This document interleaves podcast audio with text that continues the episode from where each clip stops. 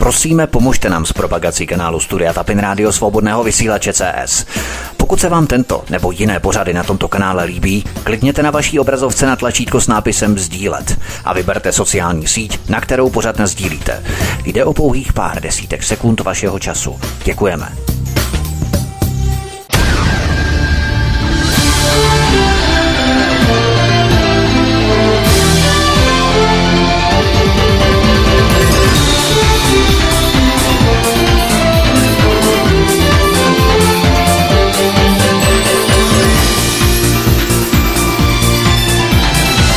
Příjemný, krásný, dobrý večer, dámy a pánové, milí posluchači od mikrofonu svobodného vysílače nebo na kanále Odisí vás zdraví vítek, přeju vám krásný večer. A dnešní hosty, které tady přivítám dnes, je předsedkyně institutu Alena Vytázková. Alenko, vítej, hezký večer, ahoj. Hezký večer vám všem, ahoj. A člen výkonného výboru institutu Aleny Vytázkové Zbyněk Prousek. Zbyňku, vítej, hezký večer, ahoj. Dobrý večer všem. Alenko, bychom minule rozebírali tvou prezidentskou kampaň, se které se nakonec odstoupila 8.11. se nepodala na ministerstvo vnitra, příslušné petiční archy a tak dále. Podpisy, které si naschromáždila v předchozích měsících, to samozřejmě vyvolalo u mnohých lidí značné rozčarování, u jiných naopak tě pochválili za to, že si držela slovo, že si nedosáhla těch 100 tisíc a čestně si odstoupila z této prezidentské kandidatury, ale my jsme se tady před vysíláním bavili o docela takových zajímavých aspektech, které se právě toho týkaly. Nejenom co do algoritmů, ale i proč si v podstatě odstoupila a že teď to teprve vychází na povrch v rámci vyřazení těch kandidátů, kteří kandidovali, ať se jedná o pana Březinu, Janečka nebo ti vyše. Teď eh, to celé dává jakýsi vyšší smysl. Eh, mohla by se k tomu vyjádřit, jak na to lidé reagovali po tom 8.11. Tak ono ty reakce byly opravdu různé. Někteří mě vyhrožovali, někteří mě nadávali, že jsem zbabělec, Eh, někteří, eh, byl to jeden teda, jeden člověk, jeden dárce, eh, který daroval na transparentní účet tisíc korun, tak je chtěl okamžitě zpátky, takže samozřejmě jsme vše, mu peníze vrátili zpět. Takže ty reakce byly skutečně různé, tak to beru takovou tu část těch negativních reakcí. Zjevně to byli lidé, kteří nevěděli vůbec, o čem ta volba je a možná, že si mysleli, že mě vysílají do šapita ša, jako klauna, který tam bude dál se předvádět bez eh, malé, bez podpory občanů, bez eh, vlastně mandátu, silného mandátu, abych se vůbec voleb mohla zúčastnit. Takže ti to brali tímto způsobem a byli um, zklamáni. E, na druhé straně to vyvažovala zase obrovská skupina těch, kteří mě psali krásné e, maily nebo SMSky a e, ti se vyjadřovali, že jsou pišní na to, že mě dali podpis a že jsem dodržela slovo, protože je jim naprosto jasné, že s tou malou podporou těch 65 tisíc podpisů, které jsem získala a které si myslím, Eh, že eh, byly bezchybné, že tam možná nějaké chyby by se určitě našly, ale mm, že i s tímto eh, mandátem jsem nedocílila toho těch 100 tisíc, které jsem požadovala a že jsem vlastně do tohoto klání nešla. Také pochopili to, že jsem vlastně měla navázané sponzory, bez kterých to nejde, bez peněz nejde dělat kampaň, že sponzoři, s kterými jsem měla smlouvy o budoucích smlouvách nebo dohody, Eh, že budou financovat tuto kampaň, což je 40-50 milionů korun, není to málo, nebavíme se o tisíci koruně. Eh, takže ti byli navázáni právě na ten silný občanský mandát, který dostanu, aby za mnou ti občané stáli a aby mě skutečně podporovali. Takže ta, tato skupina byla opravdu taky velmi silná a mohu říct, že ta byla v obraze, že s tímto eh, mandátem 65 tisíc eh, do tohoto souboje eh, nemohu jít, že bych skutečně získala možná 5-7% pak v tom prvním kole a tím by to skončilo. Utracené peníze a nesmyslné vypětí pro všechny, kteří měli zájem, abych, dejme tomu, kandidovala a v kandidatuře byla úspěšná, ne abych tam byla ten eh, kašpár v tom šapito pro pobavení publika. Rozumím, já bych se no, tě jenom malinko zeptal, eh, v rámci toho, co jsme se bavili ještě před tím vysíláním, promiň, že tě přerušuju, no. ale těch 65 tisíc, samozřejmě byste ty archy čistili, nějaké podpisy, které tam byly duplicitně anebo eh, nekorektně uvedené, samozřejmě ty šly pryč. Ale myslíš, eh, že i v rámci nebo v kontextu toho, jakým způsobem byli vyřazeni i ostatní kandidáti, že bys byla vyřazená i ty podle téhož algoritmického no, klíče, který tam používají? Ano, ano, Vítku, k tomu chci dojít, protože my, jak jsme dělali vlastně ten celkový takový ten hrubý součet, když se to jede, tak jsem měla nějakých 73 666 podpisů. Jo? A nebo podpisu někde, ani to podepsáno nebylo, bylo vyplněno jenom bulkovým písmem. Jo? Takže eh, my po tom čištění, kdy já si myslím, že jsme odstranili takové ty eh, zjevné vady, které jsme objevili my na ministerstvu vnitra, mají možná jiný eh, systém pro kontrolu, mají tam možná desítky a desítky a stovky možná lidí, kteří to kontrolují, takže by tam asi vychytali další, dejme tomu by něco označili, že bylo nečitelné, protože u některých pod, eh, těch řádků, které jsme si mysleli, že jsou v pořádku, tak jsme se taky dohadovali, je to čitelné, není to čitelné, já to přečtu, já to nepřečtu. Jo, takže jsme tam třeba tady tyto které jsme si eh, nebyli jistí, jestli jsou čitelné, jsme je tam nechávali. Takže je možné, že by dalších 10% eh, z toho množství, které jsem měla připraveno jako očištěné, to je těch 64 643 podpisů k tomu sedmému 11. takže by tam mohli najít další, které by vyškrkali. A jak jsem to viděla pak to 26., protože jsem bedlivě poslouchala eh, tiskovou konferenci ministerstva vnitra, opravdu jsem se, se, zabývám se tím. Samozřejmě, že tím, že jsem do toho nešla, neznamená, že bych se přestala zabývat, eh, zajímat o prezidentské volby. Naopak, o to eh, lehčeji se mi hodnotí vlastně celý ten postup a jak je ten postup korektní pro ty uh, uchazeče o uh, ten prezidentský post. A tam se musíme pozastavit nad jednou věcí. Kolegové, kteří, můžu říct, bývali, protože jsme vlastně soutěžili všichni Eh, ta, nebo tím sběrem podpisu. Takže já to beru zase na dvě části. Ti, kteří si zajistili podpisy poslanců a senátorů, tak to beru, že to je jiná kategorie, který, kteří se ani nenamáhali oslovit eh, občany, jestli je vůbec podpoří v té volbě. Já vím, že je to velmi náročné po všech stránkách, po psychické, po všech stránkách organizačně, že to je strašně těžké Eh, získávat eh, podpisy pod petiční archy, ale tady ti se ani nenamáhali, ani to neskusili. Zkusil to pouze pan Středula, který ani neprozradil, kolik nazbíral, jestli nazbíral pět tisíc podpisů nebo 15, já nevím. Jo? A eh, nakonec se urychleně zajišťoval podpisy eh, senátorů, aby se do těch voleb dostal, tak strašně tam chtěl být. Takže tu skupinu já neberu. Ti to měli jisté, ti měli podpisy senátorů a poslanců a nevím, jakým způsobem eh, by měli uspět u občanů. To bude teď ten další vývoj. Zůstaňme u té skupiny, která sbírala podpisy. A tam se musíme pozastavit nad jednou věcí.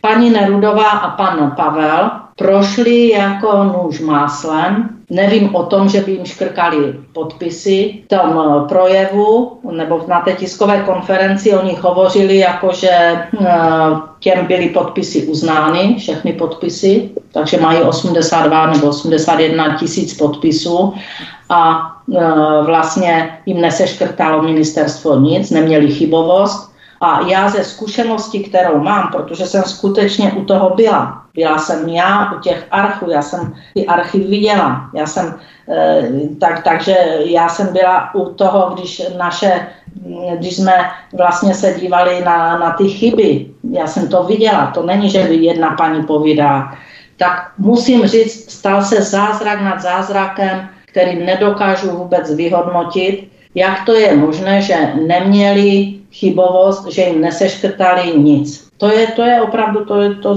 vám zůstane rozum stav.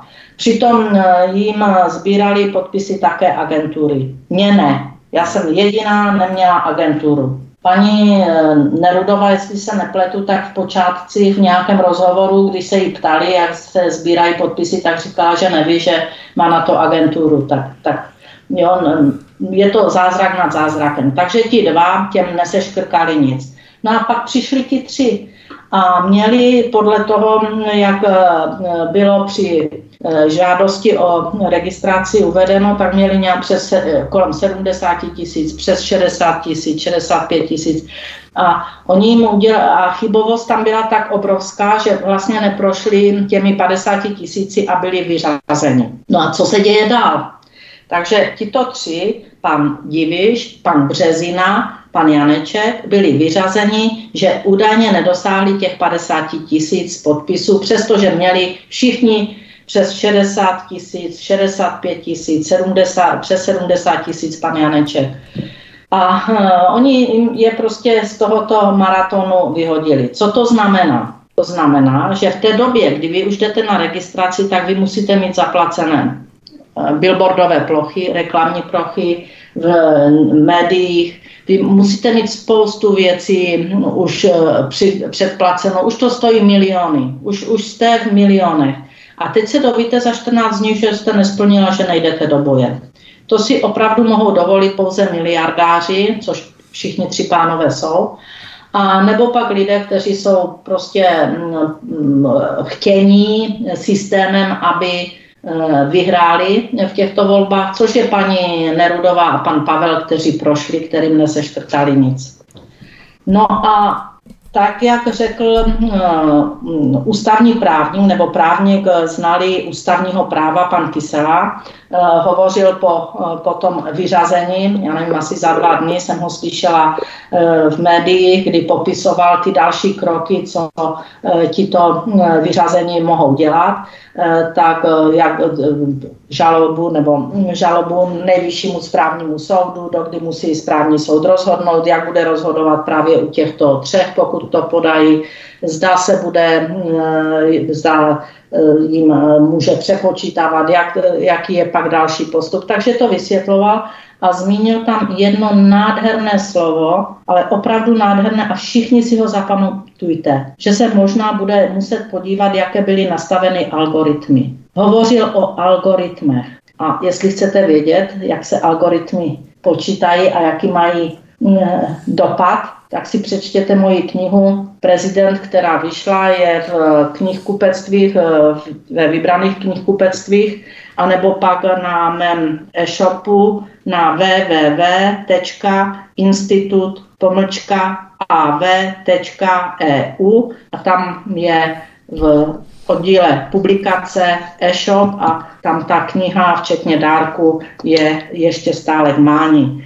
A tam pan když eh, pan eh, právník Kysela právě hovořil o tom, jestli se nebudou muset přepočítat algoritmy nebo upravit a eh, to, tak, tak mě to zaujalo, že to začalo už teď, protože já jsem počítala, že s algoritmy se bude pracovat, až když se budou sčítat hlasy v, ve volbách, to znamená hlasy voličů a bude se sčítat, kdo teda postupuje do druhého kola nebo naopak pak v druhém kole vyhrává. Takže... Znamená, že doktor Kysela hovořil o algoritmech v rámci sčítání hlasů pouze pro účast ve volební kampani, nikoli pro sečítání ano. hlasů až při volbách jako takový. Ano, ano, ale že už se s algoritmy začalo pracovat teď, takže mě to Jasne. pobavilo protože jsem si říkal, tak to nejsem napřed o eh, délku koňského hřbetu, ale o délku eh, konských hřbetů celého stáda, protože eh, to přišlo podstatně dřív. Dobrý dárek k Vánocům, milí posluchači, pokud se chcete nejenom dozvědět něco o algoritmech, ale chcete také obdarovat vaše blízké dobrou knihou, dobrou kvalitní četbou, určitě si kupte knihu Prezident od Aleny Vytázkové. Já bych se ještě zeptal nakonec, abychom to téma ukončili, protože my tady máme ještě hromadu témat, která musíme probrat v rámci našeho programu. Takže Zbyňku, z toho, co Alenka všechno nastínila ohledně prezidentské kampaně, ohledně volby, ohledně algoritmu, ohledně všech těch záležitostí, které protkávají eh, celé to dění, myslíš, že je tam vyvíjený určitý zákulisní tlak pro to, aby byli takzvaně odklizení nepohodlní kandidáti a utkali se pouze takzvaní titáni. Probíhal by souboj titánů v druhém kole, zejména tedy mezi Andrejem Babišem a potom buď Tetou Danuší pod vlivem ne Merunkovice ani Slivovice, ale Danušovice, nebo Petrem Pavlem, že v podstatě to je ten základ, se kterým musíme kalkulovat co do druhého kola prezidentských voleb. Myslím si, že to řekl naprosto správně. Já jenom úvodem se omluvím, omluvím jak nám navzájem, tak i našim, našim za můj hlas. Jsem jak kdyby byl bodrý puberták, ale já jsem tak nastydlý, že se pak těžko vyjadřuju. Ale nicméně eh, je to takový, bude to určitě, určitě slyšet, takže tolik na úvod a eh, hned tady na tu otázku, přesně jak to říkal, já si myslím, že nemůžeme vyloučit v žádném případě, že ty, že ty volby, budeme říkat, jsou předem napasovaný na, na vítěze, nebo kdo by měl ty volby vyhrát. Dokonce jsem slyšel jednou od jednoho člověka takový bonton, že e, volby se nevyhrávají, do, vole, e, do voleb jsou vítězové vybírání. Jo, tak já v tomhle duchu, neříkám to až tak doslova, takže si myslím, že to tak je a dokonce si myslím, že, že je v podstatě úplně jedno, jestli vybereme toho nebo onoho, protože ti kandidáti, ti, ti tři, jsou tak e, postavení, že v podstatě pro, jak to řekl, opravdu široce laickou veřejnost působí jako, působí jako navzájem si kandidáti, ale myslím si, že pro ty temné síly je to vlastně úplně jedno, kdo to vyhraje, ať to vyhraje první, druhý nebo třetí, jak říkáš, teta Danuše, či, eh, jak bych to řekl, pro americký fanatik nebo, nebo Andrej, že to bude ve, ve finále pro nás jako pro lidi naprosto stejné. Já, chybí tam ještě jeden eh, pan Fischer, čili eh, jsou to čtyři, kdy je naprosto jedno, kdo z nich vyhraje prezidentské volby a je to jedno jak eh, oligarchům, kteří to podporují, tyto volby samozřejmě, finančně myslím, ale je to jedno i um, těm globalistům, protože všichni splňují tyto požadavky globalistů a de facto uh, je úplně jedno, kdo z těch čtyř vyhraje. A ti ostatní budou silně upozaděni mediálně a lidé de facto volí toho, koho vidí nejvíc na billboardu, koho vidí nejvíc v médiích, koho je nejvíc slyšet a jak říkají, toho známe. Takže oni ho znají, ale oni neznají to pozadí za ním. Já jsem k tomu třeba psala teď takovou analýzku paní Nerudová a paní Rohanová, jako dvě kandidátky, které tam zůstaly jako ženy, tak mě opravdu bude velice a velice zajímat jejich duel, který předpokládám, že by měl nastat, když jsou to dvě ženy jen, a že by se tam mělo objevit problém, by se tam měla objevit problematika exekucí protože to je tak něco zajímavého z toho titulu, že eh, každá z nich by měla stát na jiné straně té barikády. Paní Rohanová vlastně vyvíjela aktivity se svým spolkem, eh, nebo spolek, spolek to byl, nebo stále je, eh, vyvíjela aktivity právě na ochranu nebo na ochranu těch eh, občanů, kteří se dostali do exekucí dokonce neoprávněně. Takže ona se zastávala tady těchto předlužených eh, lidí eh, z toho důvodu, že u nás je skutečně ten systém nastavený hruzostrašně, protože jistina je jedna část, ale to, co je nad jistinou, to příslušenství je v tisíci násobcích vyšší a mají z toho obrovské příjmy nejen exekutoři, kteří jsou u nás soukromí, ale samozřejmě i celá škála kolem toho, ať už advokátů a dalších a dalších institucí, kteří, které z toho mají obrovské peníze a vydělávají vlastně na té chudobě. To je ta, podle mě v hrubých rysech Rohanová. Na druhé straně Nerudová v hrubých rysech její manžel je spolumajitelem nebo je partnerem advokátní kanceláře, která se právě Eh, dluhy zabývá, eh, vydělávají, já nevím, miliony, já myslím si, že miliardy mají obrat, eh, nevím, z té činnosti, jestli jenom na těch dluzích. A samozřejmě, že zajímavá je také jeho, no, jeho angažma asi před 10-13 lety, kdy byl místo předseda na ÚHOSu, Úřad pro hospodářskou soutěž, a tam zjevně došlo k nějakým nesrovnalostem v době, kdy Evropská komise přijela šetřit energetické firmy, mezi něma byl i ČES a další, za kartelové dohody v cenách a zjevně tato zpráva, že přijedou, unikla z UHOSu a tady toto šetření i celá eh, komise se podívovala, jak je možné, že, že to uniklo. Takže byl z toho skandál a samozřejmě, že pak skončila pokuta na nějakých pár tisících, protože se nic neodhalilo. Ano, rozumím. Mně se na těch exponovaných pozicích právě, když někdo nikam kandiduje, líbí, ať to byli ministři zdravotnictví za dob covidu, Vojtěch Adam, Jan Blatný anebo Petr Aremberger, tak na něj vyplavaly třeba ty baráky, x desítek nemovitostí, které měl, na které zapomněl, které zapomněl uvést v tom daňovém přiznání a tak dále. A třeba i v rámci prezidentských voleb, tak na ně vyplavou vždycky ty kostlivci, eh, kteří by normálně zůstali skrytí, pokud by se neucházeli o takovou exponovanou pozici, tak to se mi na tom hrozně líbí. Ale mě naskočila ta myšlenka ohledně Andreje Babiše. O něm se sice tvrdí, že je to solitér, ale myslíš, Alenko, že s Andrejem Babišem mohla být učiněna zákulisní dohoda, že bude odklizený na post prezidenta, kde nebude mít takové kompetence, jaké by měl, kdyby nastaly předčasné volby a kdyby byl premiérem České republiky, což by jistě nepochyby byl, jistě by zvítězil v rámci volebního klání, pokud by ústavní soud eh, nezasáhl podobně jako před eh, posledními parlamentními volbami a Andrej Babiš by mohl současné pěti koalici zatápět mnohem výrazněji než na postu prezidenta a že to byla taková jakási zákulisní dohoda Andrej, my tě budeme tolerovat na postu prezidenta, tam nám nebudeš škodit tak, jako kdyby si byl premiér. Já bych tomu věřila. Já, by, já, bych, věřila, já bych věřila, že tady v těchto uh, kuloárech nějaké dohody se určitě dělají a e, tady tato divoká hra proti, všichni proti Babišovi je prostě nesmysl. Jak můžou jít proti Babišovi bez argumentu, jenom protože to je Babiš. A to, to naopak se vzbudí ještě větší podpora u občanů při volbách a ten tlak je skoro až předpokladem toho, že může být v zákulisí dohoda, my tě uděláme prezidentem a my si tu pak budeme vládnout a dohromady nám to půjde tak pěkně, jako nám to šlo když, se, když sociální a ANO byli ve vládě, tak jim to pěkně šlo. A ještě před pár lety pan Babiš vykládal, jak ODS a, a eh, ČSSD a on říkal sociální, jak kradnou, všichni kradnou a a nakonec s něma sedí ve vládě, takže vidíte, že ta politika je o něčem jiném a ty dohody klidně mohou být. Fajn, my si hrajeme písničku a potom už se budeme věnovat dalším aktualitám, které tady máme na programu. Od mikrofonu vás zdraví Vítek na svobodném vysílači nebo na kanále Odyssey. Spolu s námi našimi hosty zůstávají Alena Vytázková, Zběněk Prousek, hezký večer.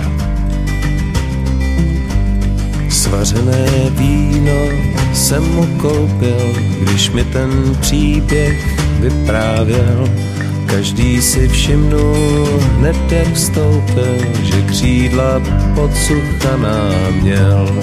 Prsty si hřálo pohár vína, dokud se točí tenhle svět na ty chvíle rád vzpomíná už bezmála dva tisíce let. A od těch časů do Vánoc patří tak dlouhá tichá noc, lidé to lepší potají, sobě i v druhý hledají. Osel a vůl, že hřál ho dechem, a lidé dobří zpívali. Přes poušť tři králové se spěchem, aby mu své dary dali. Jen král Herod od téhle chvíle měl nějaký špatný trávení. Řekla mu o té zvláštní síle na nebi četná znamení. A od těch časů do Vánoc patří tak dlouhá tichá noc. Lidé to lepší potají, sobě i v druhý hledají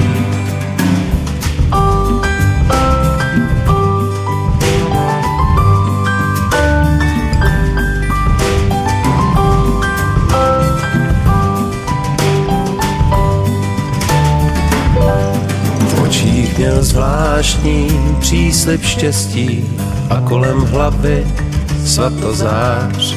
Svět chvíli váhal na rozcestí a začal psát novej kalendář. A od těch časů do Vánoc patří ta dlouhá tichá noc. Lidé to lepší potají, sobě i v druhý hledají. Prsty si hřálo pohár vína, a křídla promáčená měl. V hospodě u svatýho týna už jsem ho víckrát neviděl. A od těch časů do Vánoc patří tak dlouhá tichá noc. Lidé to lepší potají, sobě i v druhých hledají. A od těch časů do Vánoc patří tak dlouhá tichá noc, lidé to lepší potají, sobě i v druhých hledají. V hospodě u svatýho týna anděl ten příběh vyprávěl. Od mikrofonu svobodného vysílače nebo na kanále Odisí vás zdraví Vítek. Spolu s námi našimi hosty zůstávají předsedkyně Institutu Alena Vytázková a člen výkonné rady Institutu Alena Vytázkové Spiněk Prousek. Alena Vytázková, nejprve začněme aktualitami kolem energie. Firmy, kterým končí fixace energií do konce roku, začnou od ledna krachovat. Nebudou schopné zaplatit astronomické částky za energie. Místo toho, aby česká vláda dojednala levný plyn a ropu s Ruskem, vyhodí oknem další peníze pro firmy, kterým bude platit za zaměstnance. Jednoduše, zaměstnance ve firmách bude dotovat vláda. Odkaz číslo jedna v popise pořadu na Odyssey. Myslíš, Alenko, že je to východisko z krize, nebo jsou eh, pod vlivem nějakých psychotropních látek? Protože to přece už není normální dotovat firmy, aby jim tam vydrželi zaměstnanci, respektive jejich pracovní místa. To je už v podstatě rozšířený pracovní úřad, nebo možná bychom i mohli říct nadneseně státní chráněná dílna, Alenko. Já bych to nazvala jinak. To je krok bankrotu státu. Ten stát se blíží k bankrotu. Tady těmito postupy. Já vím, že je to ostré, že, že to je alarmující, ale prostě je to tak. Když jsem před rokem hovořila o energiích, to bylo zhruba o tom čase, možná o nějaký měsíc dřív, tak jsem to jasně popisovala, že se musí udělat kroky, abychom zabránili tomu, co tu dneska je. Neudělalo se nic, naopak se to podpořilo, aby ten krach byl pořádně cítit eh, v České republice.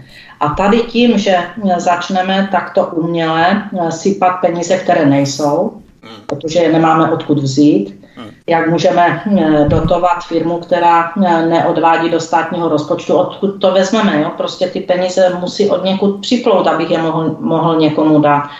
Takže já jsem naprosto přesvědčena a věřte, že to je tento směr. Blížíme se k prvnímu kroku bankrotu našeho státu. Všechny predikce, tak jak je dneska uh, vidíme, ale neuvědomuje si to spousta občanů, protože uh, berou, že uh, státní dluh je něco, co je nezajímá, hlavně, že dostanou uh, podporu. Já tomu rozumím, oni tu podporu potřebují, protože potřebují žít. A když nemohou pracovat a vydělávat peníze ale tak slušné peníze, aby nemuseli žebrat na připlatek, aby jim někdo dal, aby mohli si rozsvítit doma nebo zatopit, tak aby vydělávali slušně. Když toho toto jsou zbaveni, tak jsou pak vděční za každý, každou žebračenku, aby přežili. Ale ten stát, jestli dělá tyto kroky, ne jestli, ale on je dělá, to všichni vidíme v přímém, v přímém přenosu, tak se skutečně blížíme k bankrotu státu. No a co to bude znamenat, to pak postihne všechny. To akorát oligarchové to budou umět zvládnout, ale ten zbytek to prostě nezvládne.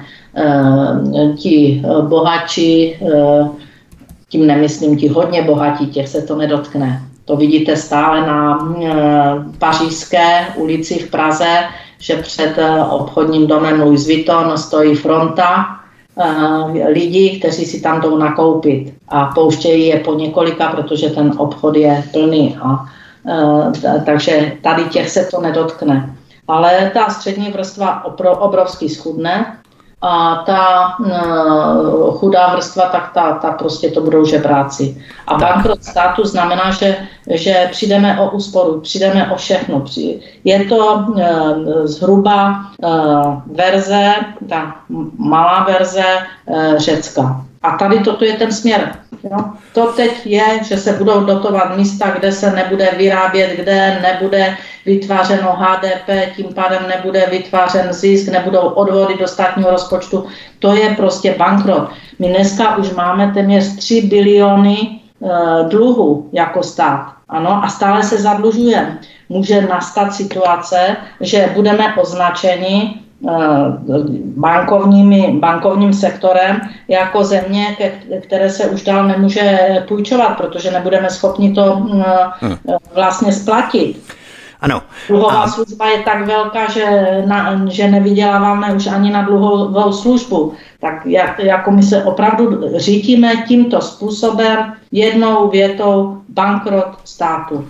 Tak a pokud nebudeme mít čím splácet, tak se budou skupovat nemovitosti zahraničními bankovními kartely, korporacemi hlavně půda a nemovitosti budou všichni vlastnění kýmsi v zahraničí, nám nic opravdu nebude patřit. V podstatě bude se tady dodržovat takový klíč, který se dodržoval vždycky v každé civilizaci. Ti nejbohatší budou bohatnout, ti chudší budou chudnout. Zbyněk Prousek, například Olaf Scholz, když se podíváme do zahraničí, tak Olaf Scholz v Německu chce obnovit hospodářské vztahy Německa s Ruskem.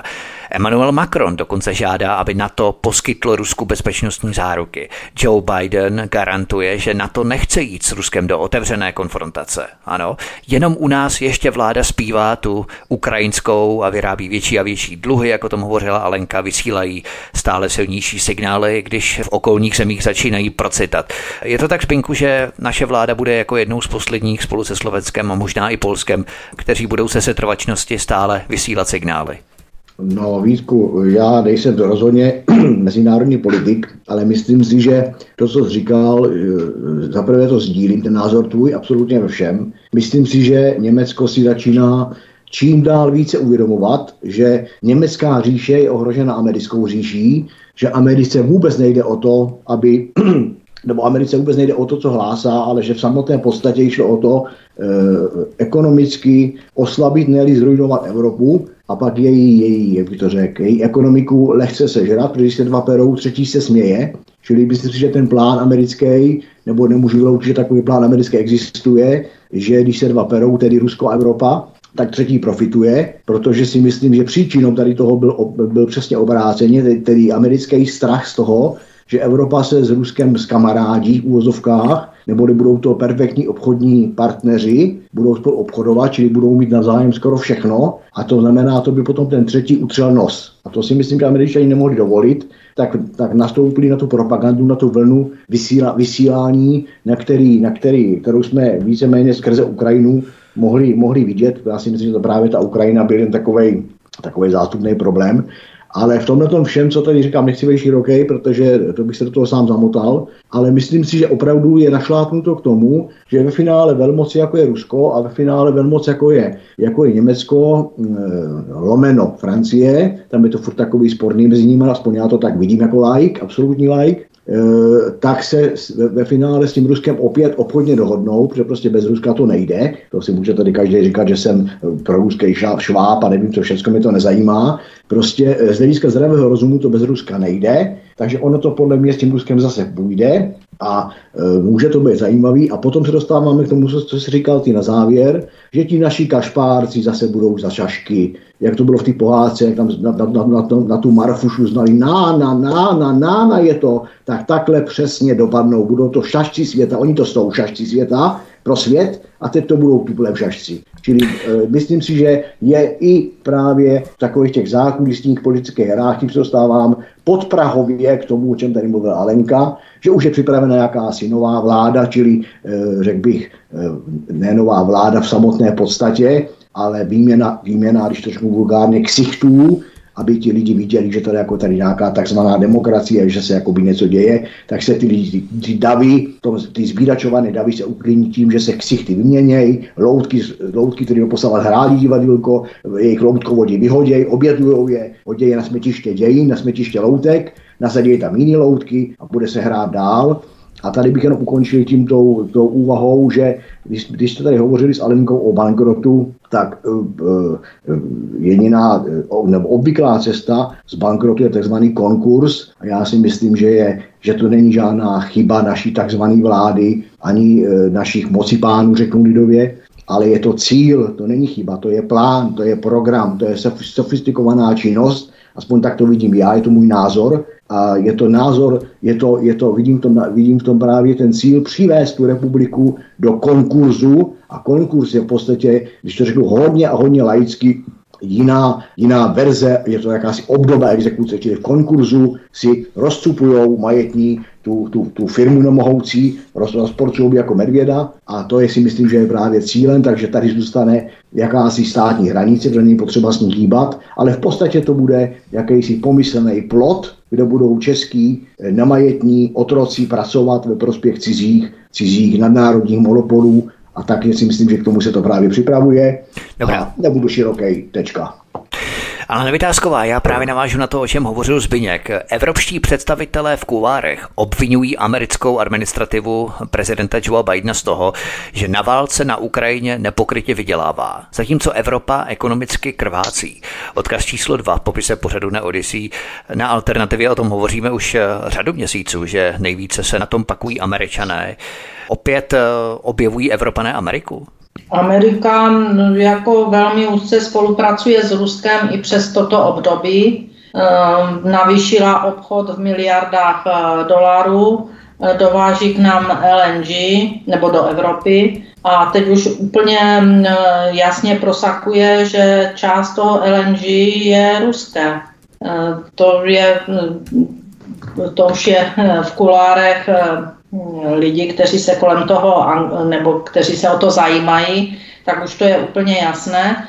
A já jsem vždycky říkala, že lepší je obchodovat, než válčit. No a američané se toho drží. Je lepší obchodovat, než válčit. To, že posílají určitě zbraně nebo posílají nebo podporují nějakým způsobem e, Ukrajince možná finančně, aby, aby přežili ten, tuto těžkou dobu, to asi jim pomáhají nějak finančně, taky je to stojí peníze, nejenom, že na tom vydělávají, ale určitě eh, ten obchod upřednostnili eh, před eh, rozbroj, tak jsme to postavili proti Rusku, třeba Česká republika, jak jsme se postavili, protože jednou konflikt skončí. A jakmile skončí, tak budou mírová řešení nebo konflikt skončí tím, že začnou mírová řešení a začne samozřejmě eh, taky se rozvíjet znovu eh, ekonomika, hospodářství, pokud k tomu dojde, pokud to neskončí skutečně zatažením ještě větší železné opony, než byla před eh, sametovou revolucí. A pokud se vlastně ten východ opravdu od západní Evropy ne, neoddělí tak silným způsobem, že ta západní Evropa teda eh, bude eh, skomírat nad nedostatkem surovin, nad nedostatkem energií, nad nedostatkem možnosti vyvážet své produkty a tím bude pět k úpadku a američané a rusové prostě budou dál pravděpodobně spolupracovat a američané na takové spolupráci vždycky budou vydělávat. Ale Rusové taky, jo? Ne, ne, ne, ne, nemyslíme, nemyslíme si, že Rusové nevydělávají, ti vydělávají strašné peníze teď na, tankery, že? na, zemní, na zemním plynu. Jo, oni mají, když se podíváte na výsledky Gazpromu, astronomicky jim vzrostly hospodářské výsledky jako do plusu. Um, takže oni na, tady na této politice, kterou vyvolala Evropa, nedostatku energií, jo, zemního plynu, eh, tak oni na tom začali opravdu neskutečně vydělávat. Neskutečně. A američané také. Takže tady... Evropa se usankcionuje k smrti, ale velmoci na tom budou samozřejmě vydělávat, tak jak jsem to nastínil dříve, že nejbohatší budou bohatnout, nejchudší budou chudnout. Eh, Vítku, úplně přesně tak to je. Úplně přesně a eh, je fakt, že eh, lidé jako nemají možnost si všechno ověřit, že to tak je, spoustě věcem nerozumí, věří některým propagandistickým řečem, které slyší, dejme tomu, ve veřejnoprávních médiích, kde nejsou všechny informace relevantní. Eh, tak eh, na druhé straně se zase nemůžeme divit občanům, že věří tomu, že, že se to všechno zvládne, ono se to nezvládne. Tak, jak se chováme, tak to nemůžeme zvládnout. To bychom se museli začít jinak chovat. Třeba, jak si řekl, jako Němci, protože ti už začali pragmaticky dávat na první místo Německo, německé firmy, to taky je vidět v tom, jak, jaké dávají ten stát je bohatý, podstatně bohatší teda než Česká republika, jaké podpory a východiska dává vlastně eh, svým občanům, svým firmám, ale je to neufinancovatelné, pokud se bude pokračovat takto dál. Ani v Německu to je, není ufinancovatelné.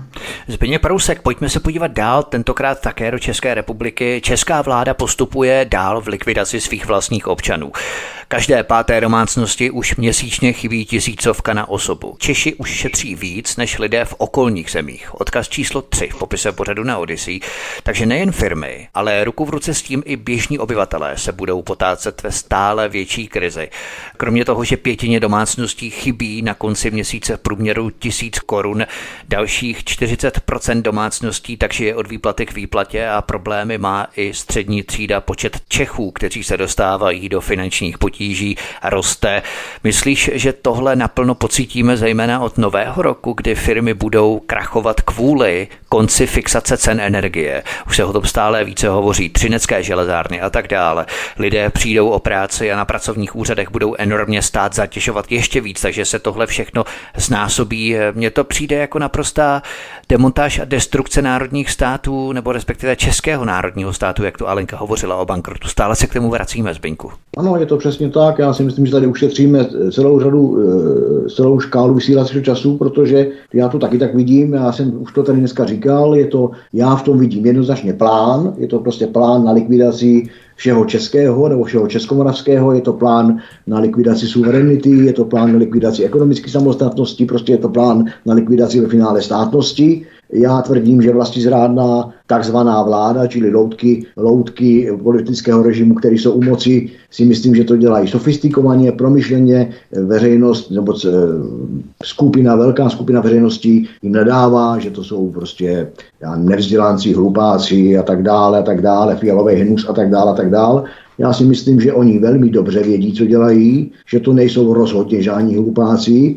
E, v podstatě když by si, někdo, kdyby si nějaká cizí mocnost vybírala e, velmi kvalitní, e, diverzní skupinu, tak si myslím, že by uspěli všichni naprosto na jedničku s jezdičkou. Oni tu diverzní činnost tady, tady dělají velmi, velmi, velmi, jak se dneska říká to slovo, sofistikovaně, myslím, že to tak je.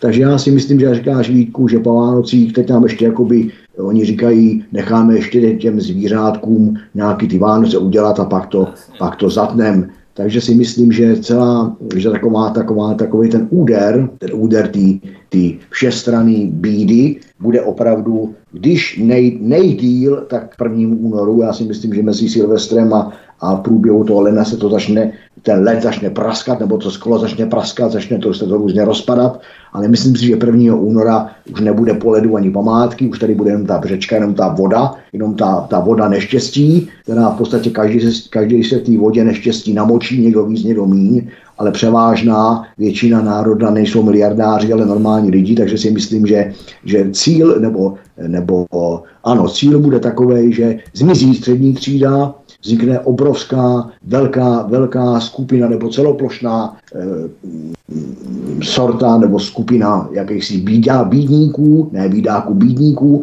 zbídačených lidí.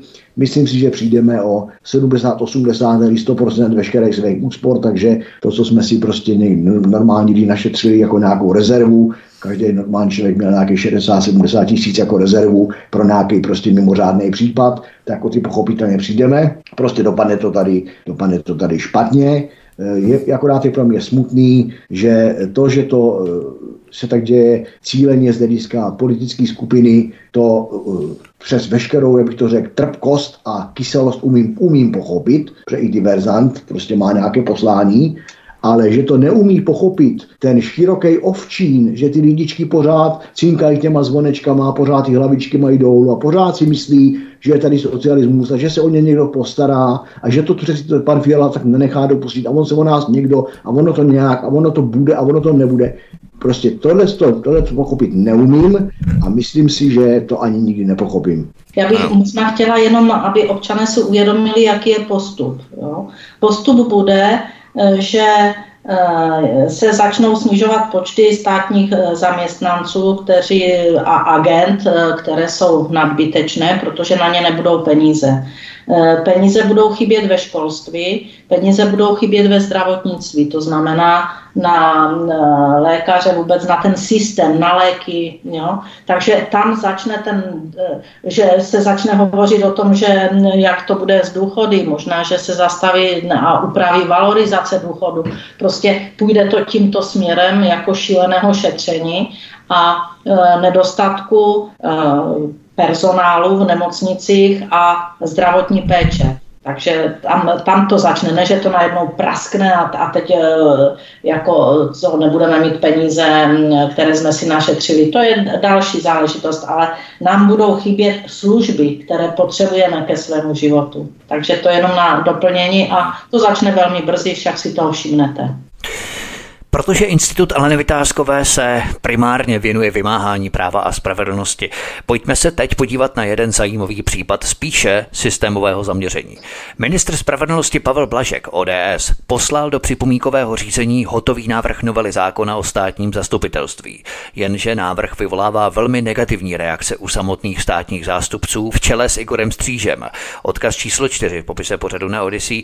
Co je to Alenko za iniciativu Pavla Blažka, že se kolem ní justici spustil takový povyk? Tak eh, samozřejmě víte, že eh, takový pokus mělo mnoho ministrů, kdy chtěli nějak zasáhnout do pravomoci, eh, které si uzurpuje státní zastupitelství a vždycky to pak skončilo nějakým debaklem, anebo ještě lépe řečeno se jim vyhovělo z nějakého strachu, protože vždy přijdou s tím, že je to pak politický nátlak na ně a oni nemohou svobodně vlastně vyhodnocovat trestné činy, protože nemají dostatek kompetenci. To už je taková úsměvná hra a myslím si, že i tato úsměvná hra skončí tím, že to nepřinese vůbec nic a že to naopak posílí státní zastupitelství a že jim za opět nenastane povinnost pracovat tak, aby byli zodpovědní za své činy opět to zůstane, že je to jejich právní názor a to Eldorado tu může probíhat dál. Zbigněk Prousek, největší třecí plochy vyvolává způsob odvolávání a jmenování nejvyššího žalobce. Znamená to podle tebe, jak tu nastínila Alenka, že politici a státní zástupci si znovu kolíkují to hřiště a vymezují si pole moci, jednoduše se o moc přetahují a tohle je ten stěžejní kámen těch rozepří. V podstatě by si sdílel názor Aleny Vytázkové Zbinku. No já bych ho, já jednoznačně ho sdílím, protože vím, že, že na, to, na tom s Alenkou roky, roky ten názor sdílím, spolupracujeme právě v té éře justice, tak vím, jaký to je hnus a nemusíme si to my dva rozhodně zrovna my dva povídat a nemáme tam si myslím sebe menší rozpor ani sebe menší třecí plochu. Já bych tady spíš jenom tomu doplnil další rozhled, nebo další, další názor, eh, a to je ten, že, že se eh, poslední dobou, řeknu posledních půl roku, tu a tam různě útržkovitě setkávám s takovýma ani ne informacemi, jako spíš pod informacemi, které mi nikam nepasovaly, ale když se nad tím zamýšlím, tak mi to dává takový celek. A to je ten, ten celek je pro mě v tom, že že my všichni víme, kdo máme rozum v hlavě, že tady ta vláda je loutková, je nesvéprávná, pouze plní rozkazy z Bruselu. A já si myslím, že to je to jádro pudla, protože ono totiž, jak, jak si e, i ten Bru, já si myslím, že i ten Brusel, e, a čím dál více na tom jakoby ujišťuju, tlačí, tlačí na tu, nebo ukládá rozkazy a pokyny ty loutkové vládě, tady s tou justicí takzvaně něco dělat, protože už to, už ten, už ty výkaly tečou až do toho Bruselu, ten smrad ten justiční smrad, nebo ta, ten smrad z nedovolání se práva a spravedlnosti, z toho maření práva a spravedlnosti, ať už úmyslného nebo nedbalostního, ať, ať chceme nebo nechceme, do toho Bruselu prostě smrdí. Lidi tam píšou, když se obrací na Evropský soud a tak dále a tak dále. Ono zase už to není úplně jako před 50 lety, ty lidi se prostě snaží, aspoň snaží těch svých práv dovolat. E, přeci jenom nejsou úplně ze 100% tady ty ovce, tady ještě pořád hodně lidí, který bojuje za ty svý práva. A to stačí, těch pár procent stačí na to, aby ten, aby ten obrazně řečeno Brusel byl v té v v krabičce, v krabičce, v té sekci justice znepokojený a myslím si, že tam jsou určitý tlaky na to, na toho, na toho řeknu pomysleně Fialo, udělejte si už tam něco, udělejte si tam pořádek.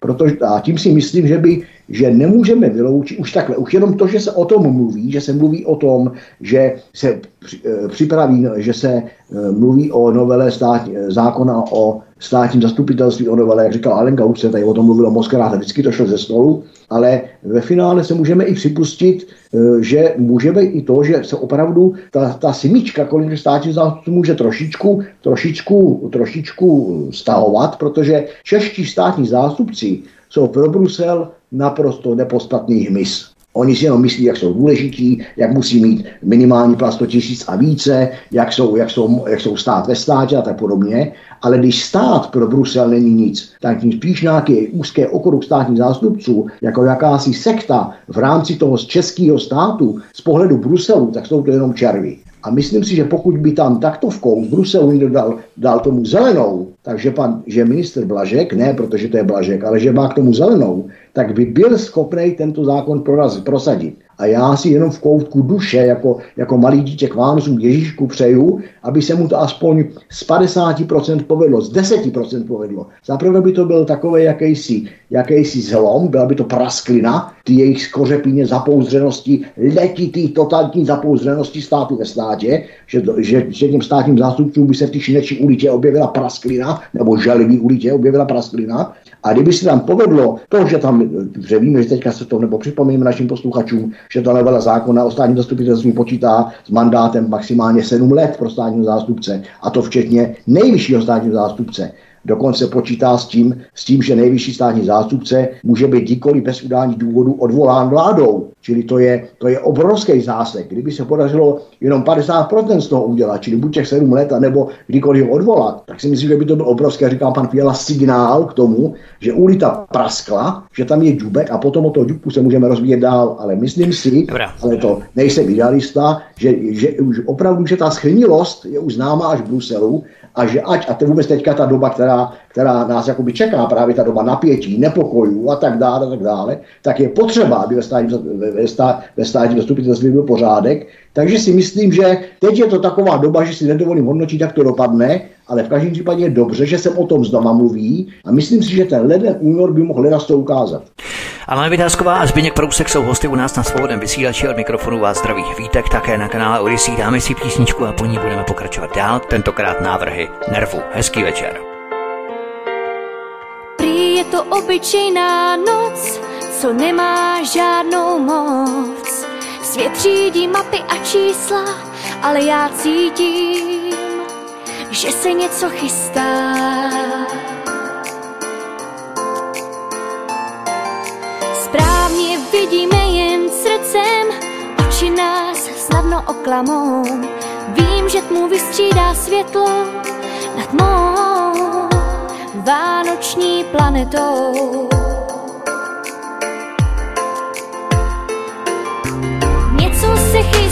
Tím jsem si jistá.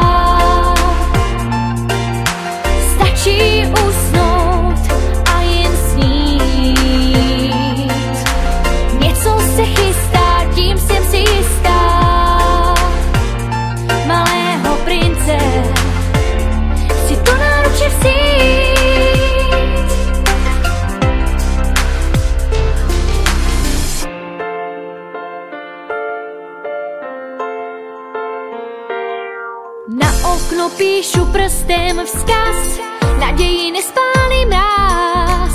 Tahle noc bude jasná a čistá, cítím, že dnes něco se tu chystá.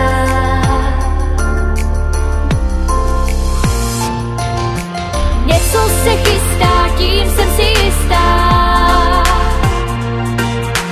Stačí ustát.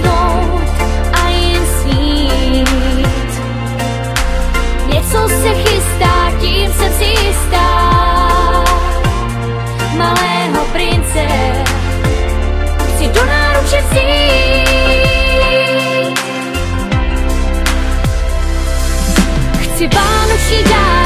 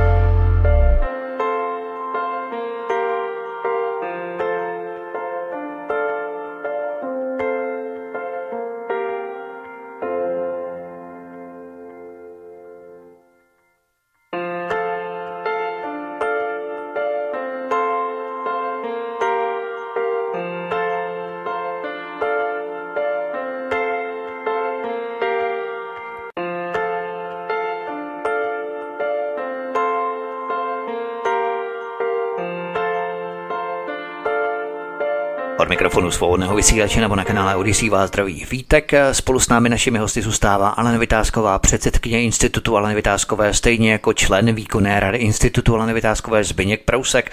Alena Vytázková, Národní ekonomická rada vlády NERV vydala balík doporučení, jakými kroky by mohl kabinet zlepšit hospodaření státu a jeho vyhlídky. Klasicky, aby byly peníze pro Ukrajince a válečný přískot, musí se vzít Češi u úst a utáhnout opasek. Odkaz číslo 5 v popise pořadu na Odyssey. Můžeme si tu například přečíst. Posunutí věku odchodu do penze a jeho svázání s očekávanou dobou dožití, aby se neprodlužovala doba, kterou lidé tráví v důchodu. Takže oni u každého člověka stanoví očekávanou dobu dožití, aby důchodce nežil moc dlouho asi a nebral si moc peněz na důchod.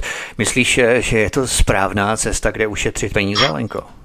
Eh, cesta to je absurdní, ale bohužel jediná, protože eh, kde chcete ušetřit peníze, než eh, na občanech, na té velké skupině, na jednom to neušetříte. Takže odchod do důchodu, že ho zvýší, že ti lidé nebudou schopni už vůbec vykonávat tu práci, že budou šikanováni v tom zaměstnání, když tam budou muset zůstat a bude jim 65 a, a budou skutečně vyčerpaní. Ne, je to podle profese. Eh, to, že budou odhadovat eh, dožití, aby nemuseli platit dlouho důchod těm, kteří budou v, pen, v, důchod, v důchodě nepracovat, tak berte, že se tu stále ukazují nějací panáčci, kolik bude v roce 2030 a 2040,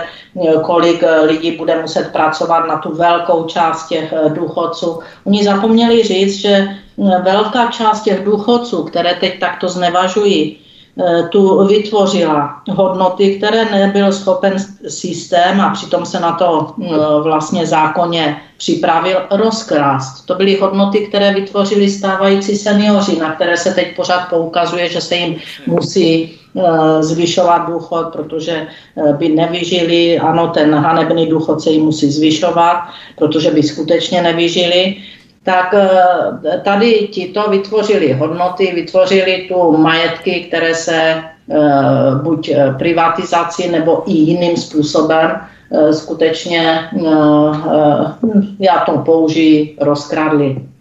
A těmto lidem teď nechtějí dát důchody a vymýšlejí, proč by měli mít zkrácené důchody, proč by měli mít důchody ještě zdaněné a pak přijdou s tím, že teda oni nějak dlouho žijí i s tím nízkým důchodem Eh, tak jim tak zvýšíme eh, prostě odchod do důchodu. Tady bylo počátkem 90. let asi 80 miliard v takzvaném fondu, eh, důchodovém fondu, kde se tyto peníze oddělovaly od státního eh, rozpočtu, kde příjem do státního rozpočtu šel právě z toho důchodového na tento fond, kde se na to nesmělo sáhnout, to se nesmělo rozebrat eh, v, ve státním rozpočtu. Ten fond se zvyšoval těmi odvody těch pracujících, teda námi, kteří jsme v té době pracovali. a ten se prostě rozpustil do veřejných financí a zmizel. Zmizel jak voda na poušti a už nikdy nebyl obnoven. Přestože se plánovala jeho obnova po privatizaci plynárenství, tak se plánovala obnova, že asi 80 miliard z privatizace plynárenství bude znovu vytvořen eh, tento fond a bude znovu tato penzijní eh, reforma založena na tomto fondu a budou se a bude oddělen od státního rozpočtu. Pokud by se to tak udělalo a skutečně se ty peníze tam takto dávaly a rozdělovaly, tak eh, nemusíme se bavit o tom, že bude důchodový věk, já nevím, 68 eh, let, nebo eh, jak to chtějí zvýšit, a aby to dožití bylo co nejnižší, protože vás psychicky vyčerpají, když už to přežijete fyzicky, tak vás vyčerpají psychicky protože si dokážu představit, jak v těch různých společnostech, většinou nadnárodních, jaký je hlad po 70 letém zaměstnanci. Nebo 65 letém důchodci. Eh, je to, je to eh, podle mě proces, který je diskriminační vůči starším, seni, eh, vůči starším lidem, seniorům tak vzniká tady jakási hymna českého důchodce. Až si pro mě přijdou funebráci, nebudu doma, budu v práci. Bohužel se to stává jakousi realitou tady v České republice. Zbyněk Prousek, dále se to můžeme třeba například dočíst. Zpomalení růstu důchodu a zrušení příspěvku za vychované děti, které vláda schválila od příštího roku. Zrušení státní podpory stavebního spoření. Snížení slevy na jízdném.